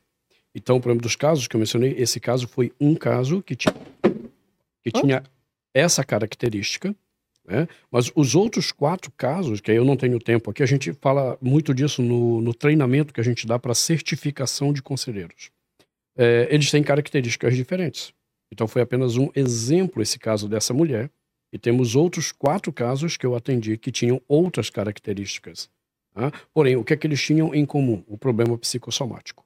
O problema psicossomático, isso aqui é um, um fator comum em todos os casos. É, e quem não, não assistiu o podcast anterior com o pastor Aito, psicossomático é o quê? Aquilo que você pensa que começa a gerar sintomas no seu corpo. Uhum. Né? Então você começa a alimentar determinados pensamentos. Né? Ele deu até um exemplo que eu achei muito legal, né? Que foi o exemplo no, no último podcast, que foi o exemplo: você sai de casa, a luz está apagada. Você chega em casa, a luz está acesa. Automaticamente você já tem um impacto Uhum. ali, já começa o coração acelerar, a mão suar, até por conta da liberação de adrenalina, que adrenalina é o hormônio de né, é, luta ou fuga. Então eu vou lutar ou vou fugir né, Uhum. naquele momento. Então o corpo começa a se preparar para uma ação. Mas isso repetidas vezes, isso aí foi um momento, foi um episódio momentâneo, mas a partir do Uhum. momento que você começa a repetir episódios, né, desse, o teu corpo começa a liberar né, essa, essa adrenalina de forma que, que vai começar a fazer mal para o teu organismo. Teu Uhum. corpo que seria o psicossomatismo, seria isso? Né? Exatamente. Então, olha, nós vamos aqui fazer algumas perguntas. Ah, é, perguntou aqui a Alessandra Beltrão. Ela perguntou o seguinte: Como lidar com o autismo quanto ao ensino na igreja? Esse ensino deve usar uma linguagem e didática diferenciada para os autistas? Quem pode responder? Eu acho que tem dois lados. Primeiro deles é como nós podemos ajudar famílias. Quando vocês Começam a ensinar na igreja, o modo mais simples é ter pessoas que têm conhecimento, ou treinar to pessoas para ter conhecimento sobre isso, para ajudar famílias. e ter ali um- uma proximidade com aquela família. uh, A outra forma é aprender sobre a criança, aprender sobre os hábitos e na casa da criança também, no sentido como a criança se comporta em casa. Então as pessoas que têm coração para isso têm que ir e ajudar essas pessoas de coração. E isso é uma maneira, é a melhor forma de fazer isso. Então, se tem pessoas no coração é, que querem ajudar, conhecer melhor essa família, auxiliar, gonna spread. seria muito interessante e iria ajudar as pessoas. Aprender a diferença entre as pessoas e isso vai trazer para a igreja é, o ato de conversar com outras pessoas. Isso vai se tornar a linguagem da igreja. A nossa igreja é muito, che muito cheia de conhecimento. uh, Francis, E como o Johnny e Francis, disability é, training, ele diz que a habilidade de treinar cristãos é, fala sobre mulheres virem e treinarem, ajudarem uns aos Uh, outros. Muitas vezes, é, uma mulher que, have que era professora por anos ajuda outras pessoas a serem equipadas. Então, É, just uma das coisas que eu recomendaria seria continuar a focar individualmente nos casos, vá até eles e o programa vai começar a se desenvolver, né? O projeto vai começar a se desenvolver na, na igreja. Então, como conferências cristãs. E no caso, por exemplo, a gente que faz um trabalho com na igreja, com crianças, etc. é, essas crianças, elas têm autismo, elas podem aprender na mesma sala com todo mundo? Ou precisa ter uma linguagem diferente para ensinar Uhum. essas crianças? Ok. ahn, eu não sei exatamente o que o Berger pensa sobre isso. Eu vou falar um pouco do que. a forma como eu trabalho. Como nós dissemos, o autismo ele tem níveis diferentes. Então, quando você pega ali o autismo leve ou síndrome de Asperger, essa criança deveria estar na igreja, no culto. Havendo alguma agitação, a igreja deveria ter uma sala onde o pai possa levar essa criança e continuar participando do culto. equilibrá-la e trazê-la de volta ao templo para que ela continue junto com a, os adultos a adoração a Deus. Só que nós criamos uma mentalidade de afastar as crianças da, da adoração comunitária a Deus. Esse tem sido um grande problema. E então, em vez de nós é, estimularmos essas crianças à disciplina do Senhor através do culto, da adoração, nós já criamos um problema afastando, como se elas estivessem perturbando o culto. Não. Essas crianças, no caso do autismo leve, elas são capazes de compreender, elas são capazes de interagir. Elas podem ter agitações que podem ser facilmente administradas no momento numa sala que permita que elas continuem interagindo com o culto e trazê-las de volta ao culto, sem nenhum problema. Já as crianças com autismo de nível 2 e 3, a minha recomendação é que continuem no culto. Vai dar um pouco mais de trabalho, mas uh, elas serão também disciplinadas a lidar com a a sua agitação, o seu problema na interação com adultos. Elas precisam dessa interação até mesmo para encontrar equilíbrio na sua forma comportamental. Então, na minha igreja, por exemplo, nós temos um caso de um garoto que tem um autismo, provavelmente de nível 2, pelo que nós observamos, e ele interage no culto, e no primeiro momento ele era agitado, hoje ele participa do culto normalmente. Eu sei que isso é muito duro para algumas pessoas que estão nos ouvindo, mas essa cultura da salinha da criança, na verdade, tem infantilizado demais as crianças e tem impedido que elas amadureçam e encontrem equilíbrio por meio da disciplina da convivência com adultos. Então, uh, não vejo razão para tirá-los. Vejo razão, sim, no momento de agitação, que a igreja tem esse espaço onde ela continua interagindo uh, com a mãe ou o pai que vai estar com ela ali, e depois ela volte de novo à interação, porque isso vai gerar um hábito disciplinar para ela que vai ajudá-la a, a, amadurecer com o que ela está vivendo. Tá? Então, isso assim eu tenho visto na minha igreja. Tá? É assim que nós praticamos e mantemos essa criança em interação com adultos mesmo, uhum. na adoração, e isso as tem ajudado. Ok? Fantástico. Fantástico. Olha só, é, deixa eu ver aqui que tem uma pergunta. Ah, tava querendo saber quem é o Vitor. É, é o sobrinho do pastor Ayrton, que tem autismo, tá? E ele fala quatro idiomas. Aprendeu inglês em nove meses. Então, depois você assiste o podcast que o pastor Ayrton tá falando sobre sobre ele. Muitas pessoas perguntando se vai ficar gravado. Sim, vai ficar gravado. Fizeram uma pergunta aqui se o transtorno mental, os transtornos mentais, psicóticos, no caso, são apenas é, maldade do coração mesmo, pecado, ou se tem envolvimento com algum alguma outro problema.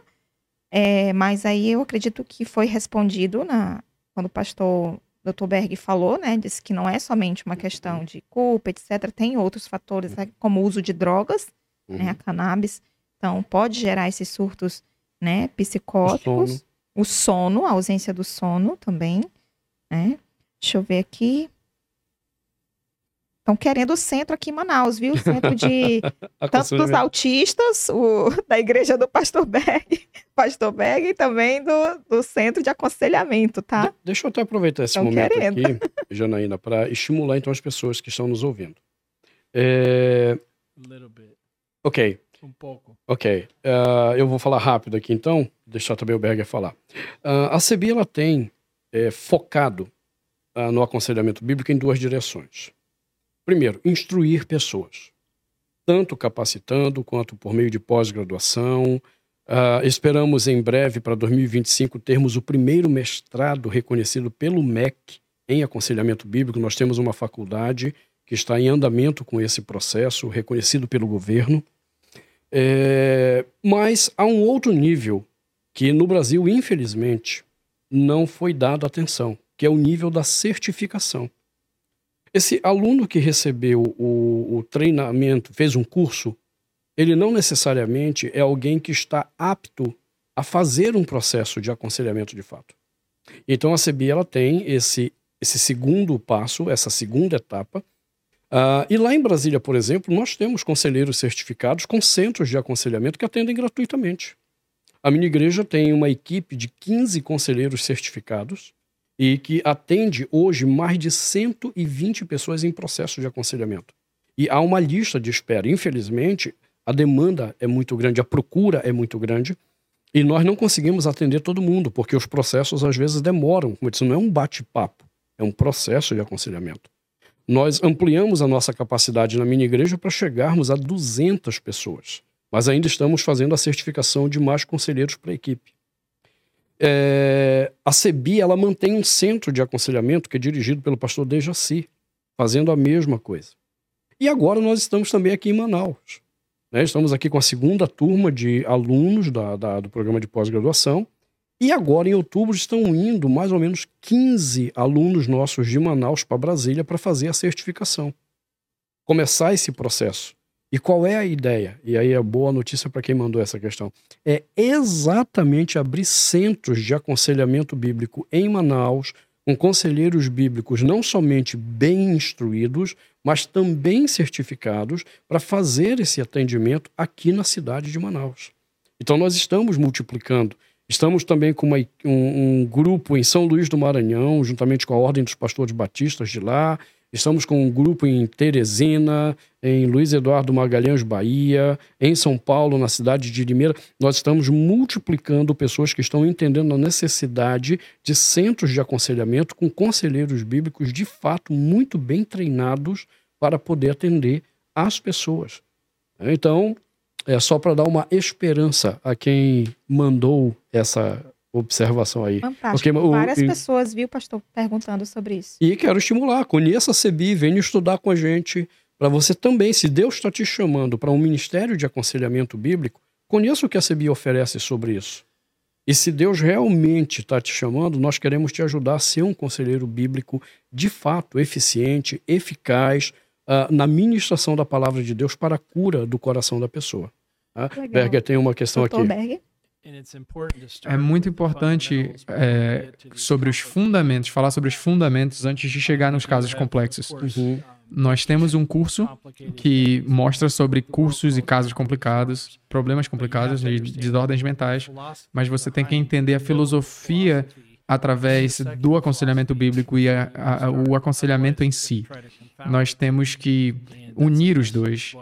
E muitas vezes as pessoas confundem os dois. Nós então comece com os fundamentos e tudo vai trabalhar dessa forma. Aproveitando então da fala dele, Sim. quando ele diz assim, nós temos um curso, uh, a CB ela tem três pós-graduações na área de aconselhamento: aconselhamento bíblico, aconselhamento bíblico e distúrbios da sexualidade e aconselhamento bíblico e transtornos mentais. Nós já fizemos uma turma aqui no Brasil. O Dr. Daniel Berger é o coordenador desse curso da CBI aqui no Brasil, juntamente com outros conselheiros bíblicos norte-americanos e conselheiros bíblicos da CEBI. Nós já formamos uma turma, inclusive com médicos, que estão atuando hoje com uma nova mentalidade. Legal. E agora, em fevereiro, permitindo Deus, estou só aguardando o Dr. Berger me passar a agenda da, dos professores norte-americanos que virão. Nós estamos começando a segunda turma de aconselhamento bíblico e transtornos mentais. Lembrando, ele, é, esse curso é coordenado pelo Dr. Daniel Berger, ele é dado no Brasil, e como Manaus está sendo uma grata surpresa aqui para gente da CEBI, e, e, grata mesmo, gente. Deixa eu encher a bola aqui de Manaus um pouco. Né? É, nessa conferência que nós tivemos com o Dr. Daniel Berger agora, esse final de semana, uh, eu posso, eu conheço o movimento do Brasil. Então eu posso falar isso com toda certeza. Não houve até agora no Brasil uma conferência de aconselhamento bíblico com o tamanho do que aconteceu aqui em Manaus. A maior conferência de aconselhamento bíblico do Brasil até agora aconteceu esse final de semana aqui em Manaus com o Dr. Daniel Berger. Eu quero agradecer a todos os manauaras que estiveram presentes e marcaram história. Quando forem contar a história do aconselhamento bíblico no Brasil, vão dizer a, a maior conferência realizada até hoje foi em Manaus quase duas mil pessoas estavam ali nessa conferência. Em momento algum da história do movimento no Brasil isso aconteceu. Né? Uau, então, legal. quero. E aí uh, veio a outra questão. Exatamente porque também as turmas de aconselhamento bíblico aqui têm sido grandes. Essa pós-graduação em transtornos mentais Vou fazer, hein? Legal, ótimo. É, ela será híbrida. Professores virão dos Estados Unidos aqui em Manaus para dar essa aula e quem não é de Manaus vai poder assistir a pós-graduação com transmissão ao vivo, né? Que a CEBI vai dar também, como foi na, na primeira turma. Dr. Berger e outros professores iam a Brasília Uh, os que podiam estar em Brasília assistiam presencialmente ali e é, polos de estudos eram, recebiam a transmissão ao vivo daquelas aulas. Né? E agora a ideia é que eles também venham a Manaus para dar aula presencialmente aqui com transmissão para o Brasil. Tá? Uau, tá? Então, legal. É, já pode procurar lá a CEBI, o site da CEBI, para fazer pré-inscrição. Vai começar em fevereiro, com a graça de Deus. Tareila, eu estou na turma, quero ressaltar que eu faço parte da turma de, de aconselhamento bíblico que começou mês passado, né? E vou me matricular também na de transtornos mentais com toda certeza, né? Porque realmente é muito, muito aprendizado. Eu estava olhando aqui algumas das perguntas, muitas já foram respondidas aqui pelo que vocês falaram, mas teve uma aqui que a pessoa falou o seguinte: tem uma, é, tem uma criança que não foi diagnosticada com nada, não tem nenhum diagnóstico, mas ela bate muito nas outras crianças, é muito agressiva é, como ajudar os pais com essa, com essa criança?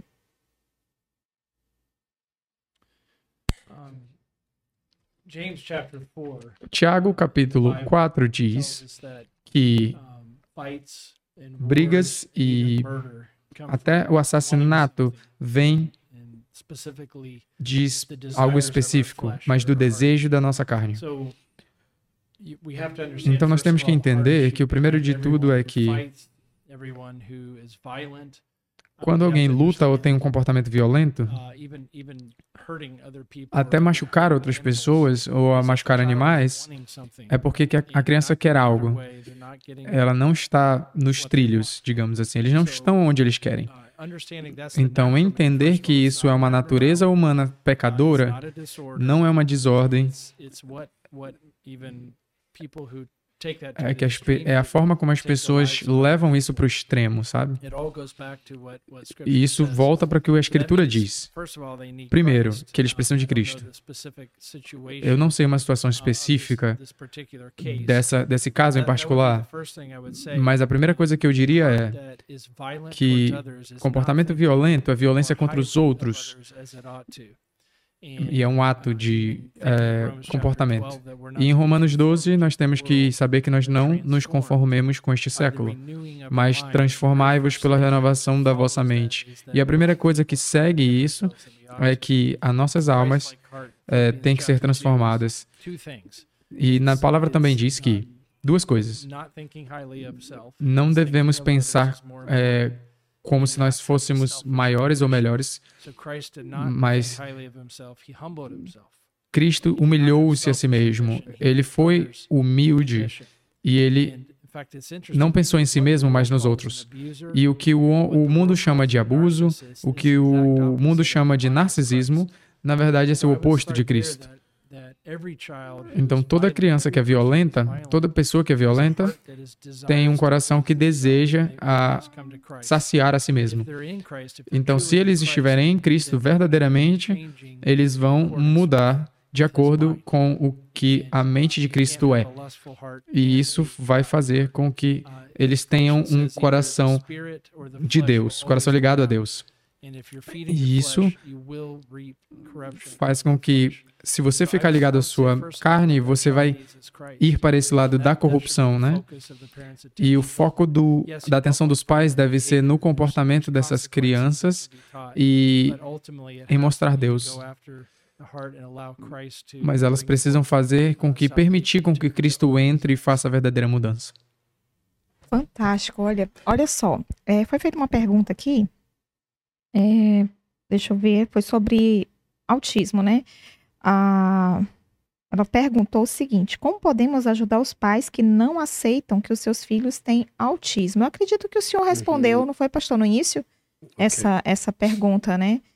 Falando a respeito de enxergar como. Então, essa, essa pergunta ela foi respondida da, da Paula Picanso. Paula, no início nós falamos sobre isso quando o pastor. É, Paulo, perdão, Paulo Picanso. No início que o pastor estava é, falando sobre o sobrinho dele, o Vitor, ele deu uma conclusão sobre essa questão, né, de a aceitar a criança, a importância dos pais enxergarem os talentos, muito, muito legal. Então, você pode só dar uma volta, voltar um pouquinho no início, que a gente tem uma resposta para essa sua, essa sua colocação. E me perguntaram também sobre a questão de é, os pais eles, eles são muito sensíveis quando se tratam do, dos filhos. Então, por exemplo, é, se qualquer pequena coisa é um estopim para eles ficarem bravos, chateados, ah, porque meu, se falar, teu filho fez isso, ah, mas não sei o que, porque ele é autista e não sei. Então eles já são muito reativos, né? Então como que, que os pais devem lidar com isso? Né? Como eles poderiam lidar e não ser tão reativos? Essas, a, a, as pessoas, né, que, que falam, ah, teu filho fez isso, tal, porque ele é autista, não sei o que, são muito sensíveis, uhum. tem uma sensibilidade muito grande. Ok, eu, eu quero ouvir primeiro o Berger.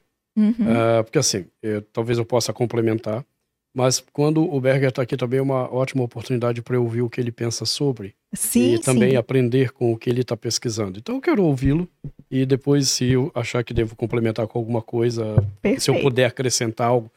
Então, Berger, por isso. Então, o que eu penso é uma pergunta relativamente fácil. É, você não pode ajudar pessoas que não querem ajuda. Então, eu não busco aquelas pessoas que são diagnosticadas com esquizofrenia ou transtorno bipolar. Eu simplesmente quero ajudá-los mas eu tenho aprendido que quando eles estão prontos para serem ajudados, eles são ajudados, eles vêm até mim. Quando eles estão vindo até mim, eles estão é, exaustos do sistema secular de tratar essas doenças. O sistema não está funcionando como deveria. Então, nesse caso, se alguém é, quiser ver alguém ser ajudado, é, nesse caso os pais não aceitam né, que a sua criança tem um, um, um transtorno. Então, você pode tentar ajudá-los, mas muitas pessoas são muito preocupadas com rótulos. Então, uma das coisas que nós temos visto serem rotuladas é que as crianças que realmente têm autismo, é, uma das coisas que são rotuladas é que o autismo não beneficia a criança, né? Mas eu tenho a, aprendido a ser amável e falar com as crianças, mas se eles não querem ajuda, nós não podemos ajudar. Então, se você tem câncer e você quer ajudar alguém que tem se você tem, é médico e você quer ajudar alguém que tem câncer, é, muitas vezes não importa o problema, mas se a pessoa quer ser ajudada ou não. Então, é, é basicamente essa a resposta.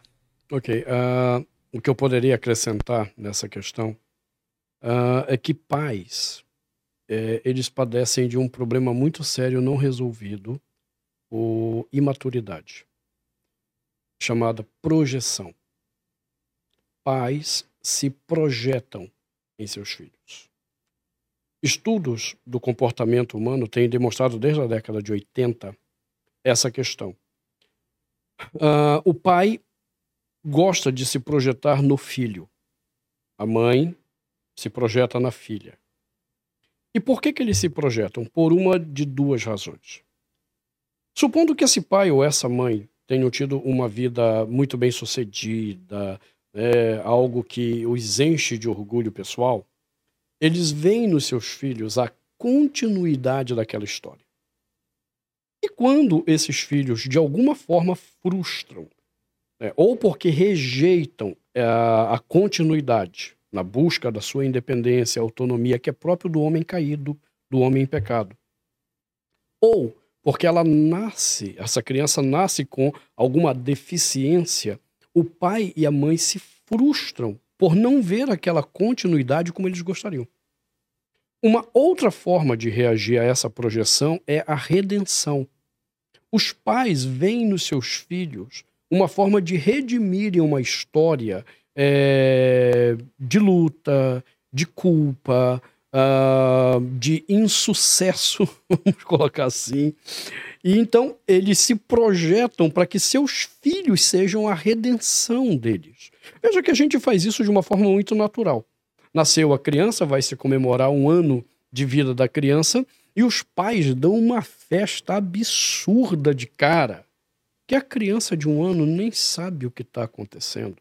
mas é porque o pai e a mãe estão se projetando nas suas frustrações naquela festa de coisas que eles não aprenderam a lidar na sua vida, de fato, à medida que cresciam.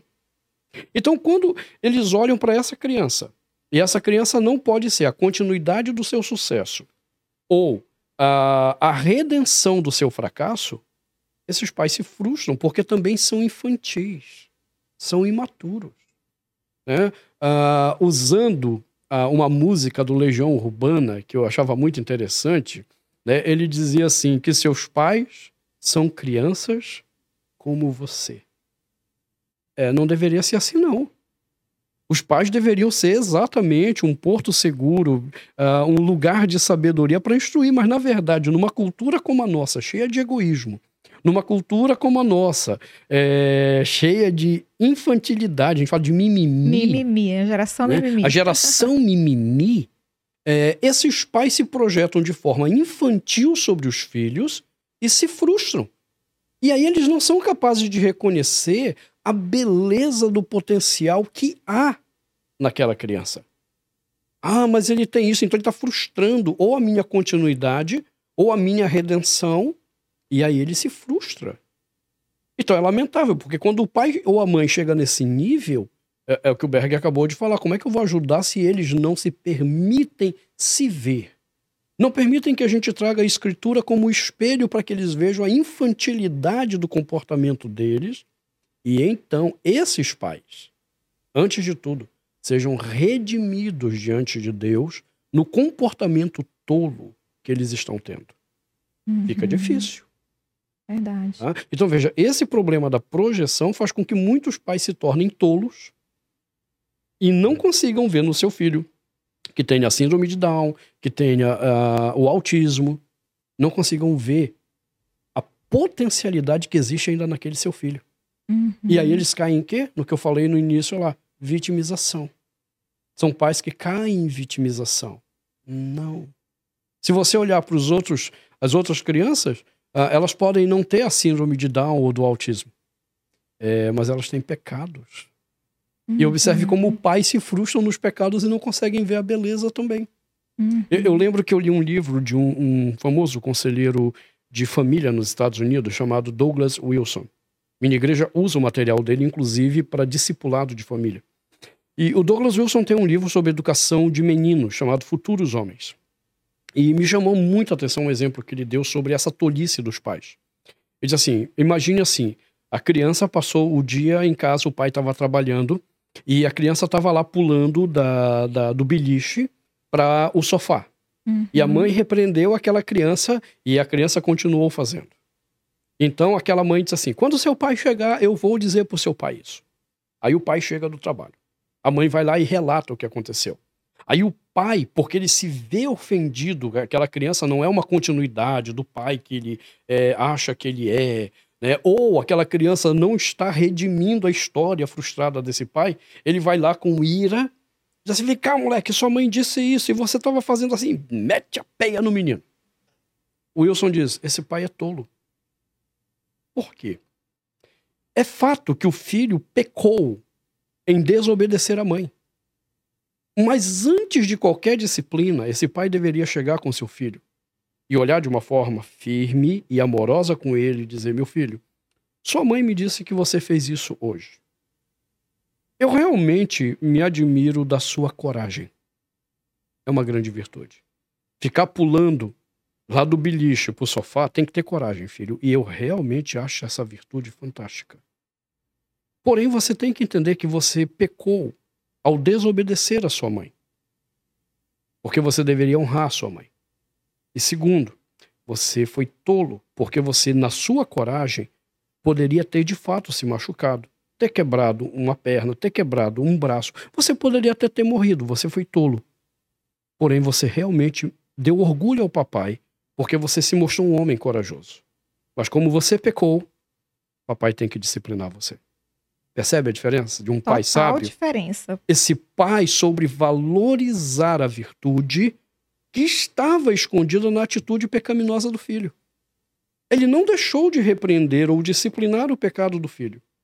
Ora, se eu tenho filhos com síndromes como autismo, síndrome, uh, síndromes como uh, Down, Ok, eles têm limitações. Mas por que, que eu não consigo ver a beleza das virtudes e das capacidades e ser um pai que vai estimulá-lo? Veja, quando eu conheci o Vitor, as pessoas olhavam para dizer: Nossa, esse menino é endiabrado, esse menino não sei o quê. E eu olhava e dizia assim: hum, tem algo diferente, é fato. Mas tem algo também de fenomenal nele. Quando ele veio morar conosco, ok, eu gastei tempo investindo nisso.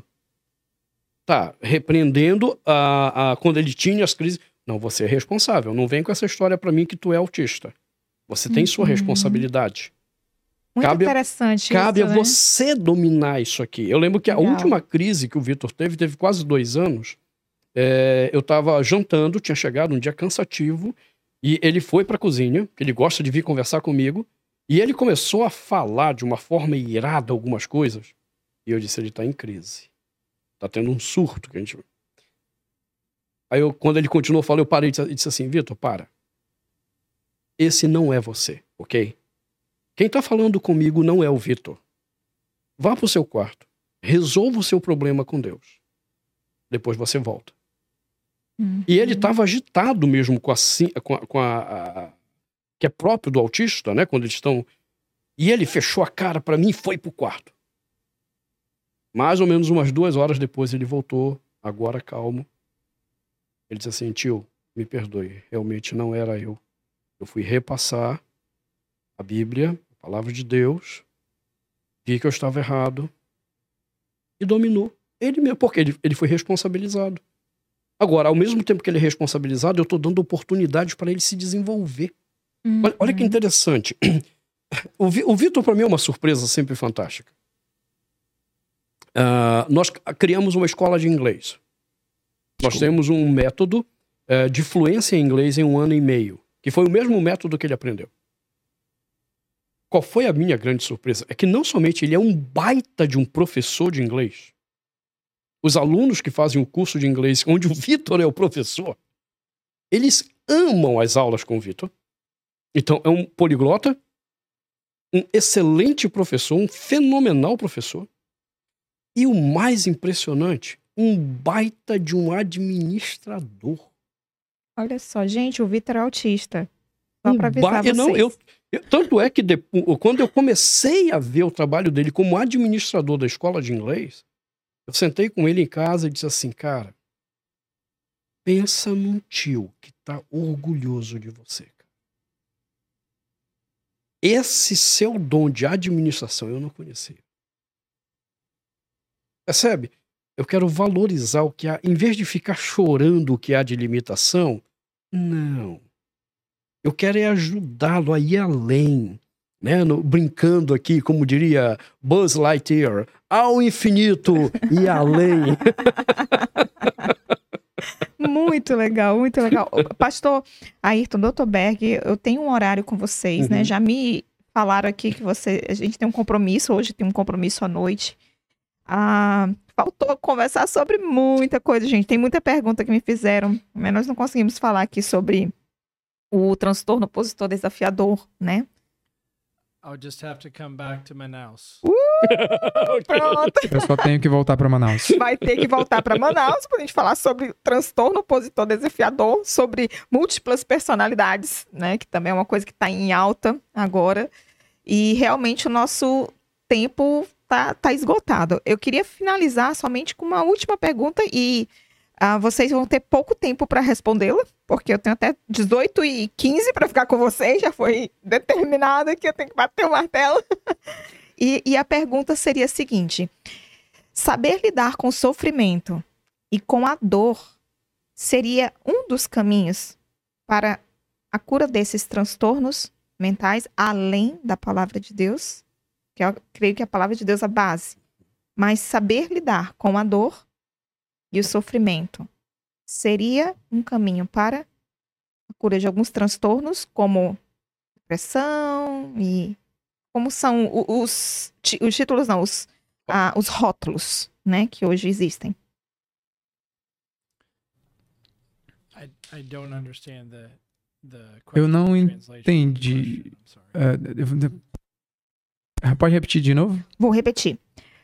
É, saber lidar com o sofrimento seria um caminho para a cura dos transtornos mentais. Does, does she mean apart from scripture? Você quer saber pela Bíblia? Pela Bíblia. Pela Bíblia. Ah, through the Bible. Yes, a theology of suffering is vital. A teologia, é, teoria do sofrimento, teologia sobre o sofrimento, muito válida.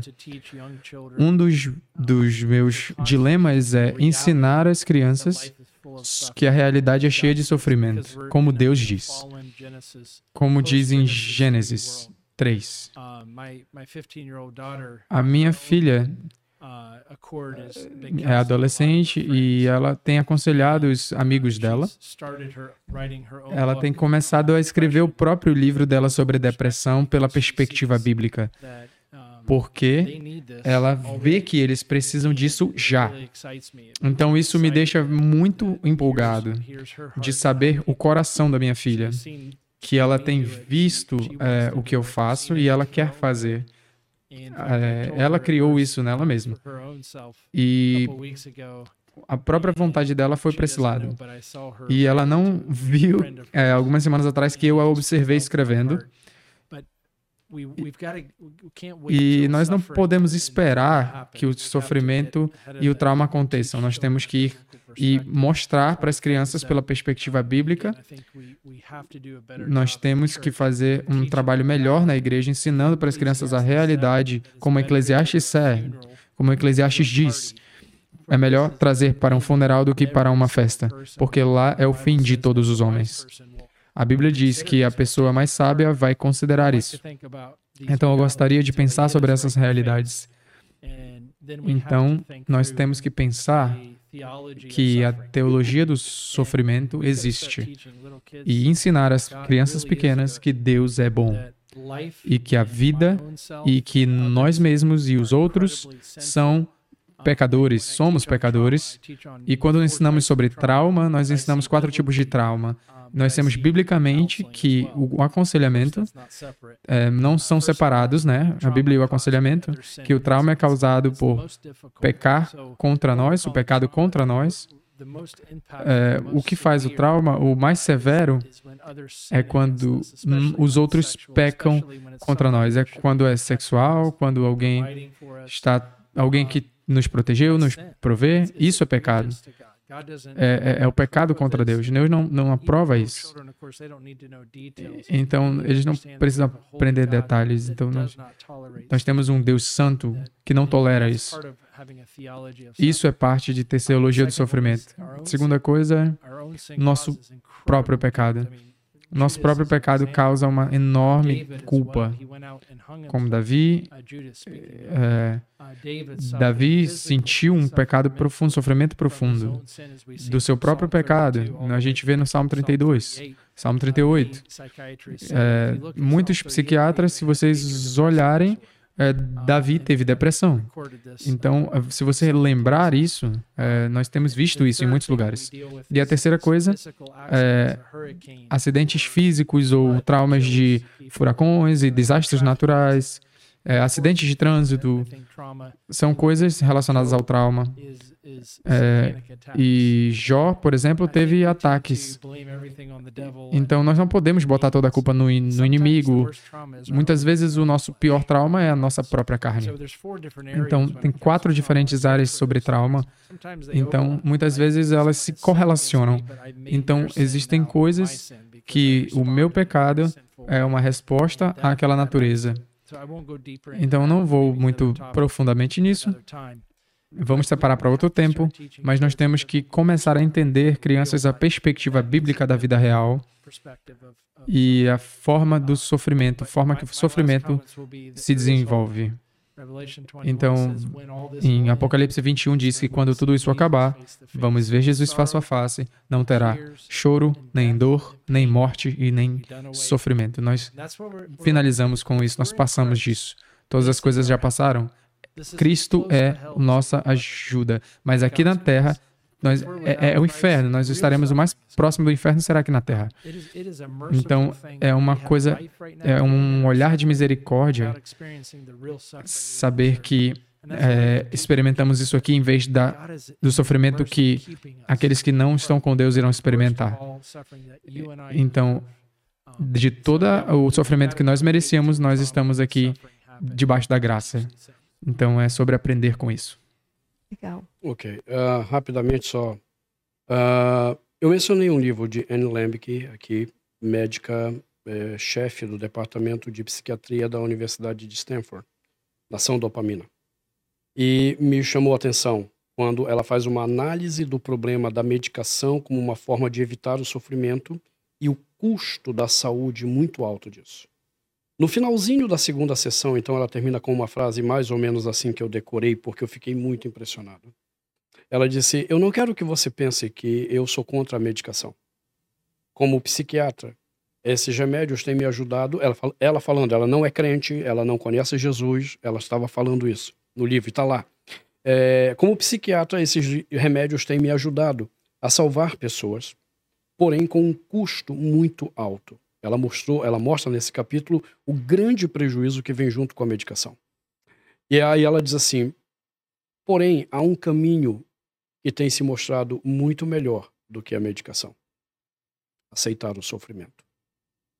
E aí ela começa na terceira sessão do livro dela mostrando estudos neurológicos de pessoas que aceitaram o sofrimento ou que trouxeram o sofrimento para sua vida, e aí ela dá dois exemplos interessantes, como por exemplo, o jejum e o falar a verdade de forma radical. Que essas pessoas não somente conseguiram quebrar padrões que seriam categorizados como transtornos mentais, como elas conseguiram se reequilibrar e encontrar vida novamente quando aceitaram o sofrimento. Então veja, o sofrimento faz parte da nossa maturação, do nosso processo de crescimento. E o que uh, está por trás de transtornos mentais é exatamente não aceite o sofrimento.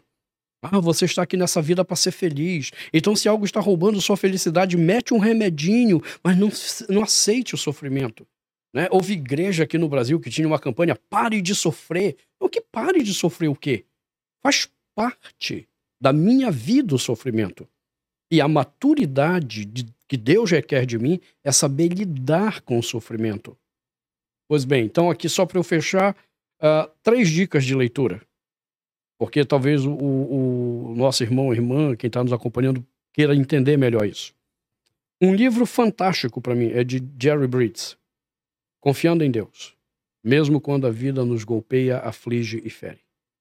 Um outro livro fenomenal de John é, de R6 Pro, A Mão Invisível de Deus. Mas se o ouvinte quiser, o nosso irmão aí quiser uma leitura mais simples, mais simplificada, é, esse meu livro está esgotado. Ah, não há uma previsão de lançarmos novamente, mas ele está na Amazon em e-book. Antes eu te conhecia de ouvir falar. Como permanecer de pé em tempos de dor e aflição. Tá? Então, esse meu livro você pode encontrar no e-book da Amazon. Tá? E são dicas muito práticas a partir da experiência de Jó. O que aprendemos em Jó sobre a maneira dele lidar com o sofrimento para que permaneçamos de pé como ele permaneceu, a despeito de estar sofrendo? Então fica essas três dicas de leitura. Uau, que legal. Poxa, gente, é, acabou. acabou, não. Tem muita coisa para você ler, para você estudar, revisar. Né? Volta esse podcast, escreve, vai lá, toma nota de tudo, compartilha com as pessoas que você viu que, que precisam ouvir sobre esse, esse assunto, né? Mas nós estamos com o tempo realmente esgotado por hoje. Só tenho que agradecer, né, ao Dr. Berger por ter aceito o convite de estar aqui conosco. Obrigado. Muito obrigada. E também ao pastor Ayrton, né, ter aceito o convite novamente de estar aqui conosco no podcast. Muito obrigada. E quando o Dr. Berger vier novamente a Manaus, né, a gente marca um outro podcast desse para falar sobre os assuntos que a gente não conseguiu. Não sei uhum. se vai ser em breve, né? Mas vamos aguardar um pouquinho aí. Mas eu tenho certeza que com tudo isso que nós já vi, ouvimos aqui, vimos, né, já tem muito conteúdo, muita informação e muita coisa para nós guardarmos no nosso coração e aplicarmos acima de tudo. Então, agradeço né, você que nos acompanhou essas horas, esteve aqui conosco. Muito obrigada as pessoas que estavam aí no, no YouTube da CEBI Oficial, CEBI Manaus acompanhando, todos vocês que acompanham o podcast Mulher à Moda de Cristo, muito obrigada também. Uma receptividade muito grande de todos vocês, só tenho que agradecer, né? E continue orando aí por esse projeto, por esse trabalho, pela vida do Dr. Berg, pela vida do pastor Ayrton. E vamos ficando por aqui, né? Na, amanhã, olha só, amanhã sempre às 20 horas. Hoje foi um podcast extra e amanhã nós vamos estar aqui com a Penny Hatch, né, conosco falando sobre menopausa, Deus e eu. Olha que tema fantástico. Então, aguardo você amanhã às 20 horas. Tchau, tchau.